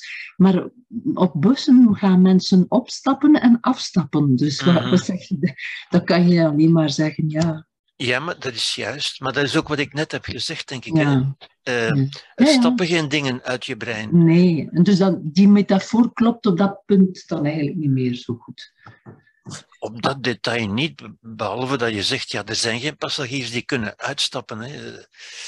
Ja, maar ja. Je- je- Dat is waar, maar inderdaad, voorzien- elke metafoor is mensen- absurd als je hem doordenkt. Hè. Dus, Ja, maar sommige mensen zijn daar dan direct Ja, ja, ja. ja, ja, maar denk dat je dat toch makkelijk kunt, Ja. kunt op antwoorden in feite. Hè. Dus, mhm. maar dan moet je inderdaad zeggen, ja, het is een metafoor die, ja, die iets duidelijk maakt, maar die ook iets vals maakt uiteindelijk. Ja, inderdaad. Dat is typisch voor een metafoor. Hè. Dus, ja. Ja, inderdaad. Oké, bedankt.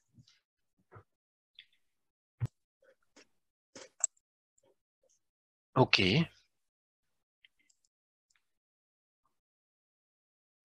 Geen bedenkingen meer, geen vragen, geen klachten.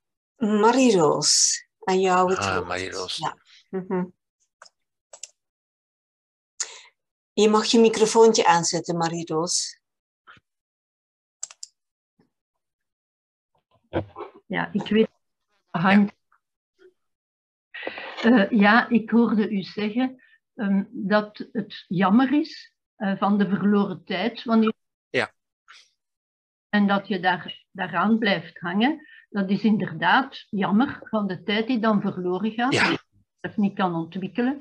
Dat vind ik het echt tragische. Ja. Ja, maar Ja. langs de andere kant leer je toch heel veel daaruit. Na verloop van tijd zie je dat toch in. Ja, Kan ja maar, maar je leert vaak dat al die tijd niet nodig was geweest. ik Dat leer je niet. natuurlijk, hè, maar de tijd is wel voorbij. Hè. Dus, ja, Ja, maar ja, maar ja. tijd, is, ja, tijd is onverbiddelijk wat dat betreft. Ja. maar ik vraag me toch af, wanneer sommige dingen op je levenspad komen, uh, je moet die gewoon meemaken. Dat is nu eenmaal zo. Je maakt die mee, je gaat daarmee om. Mhm. Maar het is pas achteraf dat je dat inzicht krijgt, toch? Ja. En dan is het... Maar er zijn toch dingen die, als je dat inzicht vooraf zou hebben, dan zou je er anders mee omgaan. Hè? Ja, In maar- feite kun je zeggen, problemen zijn altijd omdat je een gebrek aan inzicht hebt. Want als je, een- als je het inzicht al had, zou het geen probleem meer zijn. ja, dan, dan zou het zich waarschijnlijk ook niet voordoen. Ah, Of dan zou het niet als probleem gezien worden. Hè? Ja, maar sommige dingen, sommige dingen zijn nu eenmaal sociaal onaanvaardbaar, toch? En als die zich voordoen, dan, dan weet je, Hoe, kunnen, hoe kunnen dingen die onaanvaardbaar zijn zich voordoen? ja, je hebt vertrouwen in mensen en plots, plots word je verrast door Ja. dingen. Je, je- je bent verrast, inderdaad, om, omdat je nog in een soort naïef vertrouwen zat. Ja. Ja. Maar, maar is dat onaanvaardbaar? Niks, niks wat zich voordoet kan onaanvaardbaar zijn. Hè? Hoe, hoe- Ja, hoe maar zou je iets onaanvaardbaar kunnen verklaren? Sociaal niet aanvaardbaar. Sociaal niet aanvaardbaar. En Ja, maar eh, wat zou er dan gebeuren als, als het niet aanvaardbaar is? Zou het dan, zou het dan verdampen of zo? Of, of ja, maar er zijn toch iets wat zich voordoet, is door het feit zelf aanvaard. maar Je kunt, je kunt zeggen dat je het niet aanvaardt. Ja, maar ja, ja, het, het is niet goed, niet goed te keuren. Dat is iets anders. Dat is iets anders. Het zijn dingen die eenmaal niet goed te keuren zijn. Dat is iets anders. Maar het is een, een, een volwassen mens begrijpt dat er veel dingen gebeuren die je niet kunt goedkeuren. Ja, Maar zeggen het is onaanvaardbaar, dat, dat, is, dat is absurd. hm. ja oké, ja. Maar het is altijd een misvatting natuurlijk. Hè. Iets aanvaarden wil niet zeggen dat goedkeuren natuurlijk. Hè. Ja, ja. Dat, Ja, dat wil zeggen, ja, er akte van nemen. Hè. Het, het, het is gebeurd. Punt. Hè. Dus je aanvaardt het sowieso. En ik dacht bijvoorbeeld, als u sprak over ehm wraak en dergelijke, ik hoorde ooit eens zeggen, alle woorden met WR, die zijn allemaal wraaklustig eigenlijk. Vreed, vreed. Ja, ja, dat kan. Ja, al die, die woorden, eigenlijk ja, is dat zo. Ja, dat kan. Zou kunnen. En ik wil nog iets vragen. ehm, als je nu een trauma meemaakt, is het dan ook niet echt nodig van daar een verhaal van te maken? Want als je daar nooit mee terecht kunt, dan heb je toch geen weerklank van iemand. Mhm. Dan. En heb, heb je dat nodig? Ik vind van wel. Mhm. Ja. echt- Dat is wat we daar straks eh, zeiden. Hè? Dus als je denkt dat je die erkenning nodig hebt, dan maak je je weer afhankelijk van anderen. Hè? Hmm. Je, je mag dat doen, hè? Dat, dat is niet verboden, hè? maar dat creëer je een afhankelijkheid. Maar er alleen mee blijven zitten. Ik luister ook veel naar Cyrulnik, dus eh, Boris Cyrulnik. Mhm. Hij zegt dat ook inderdaad, ja. Een verhaal moet maken, dat je het verhaal moet brengen, Ja, ja. tenminste terecht. Nu, hij heeft dat vooral over kinderen natuurlijk. Hè? Ja. Hij spreekt vooral over kinderen. Hè? Maar voor een volwassene zou toch kunnen begrijpen dat, dat, dat je dat niet nodig hebt. Hè? Kinderen wel, ja. Oké. Ja, ik wil je bedanken voor uw lezingen. En Sorry dat ik te laat was, want eh, ja, mijn eh, computer doet het zo goed niet. Ah, ja. Vorige Ja. was het ook al zo. En eh, ik was te laat omdat ik je andere dingen nog moest doen. Geen probleem. Geen probleem. En voilà, dus nu. Oké, als er geen verdere vragen meer zijn, dan kan ik u alleen maar bedanken voor uw aanwezigheid en uw aandacht en uw vragen. En uw afspraak geven op komende gelegenheden. Ja, dank u wel voor uw lezingen. Ja, bedankt. Dank u wel. Mia, misschien wil Mia nog iets zeggen. Nee, dank u wel. Was ik aan het zeggen. Um, bedoelde Ah ja, de Mia, andere. Mia, Mia. Mia. Ja, Oké.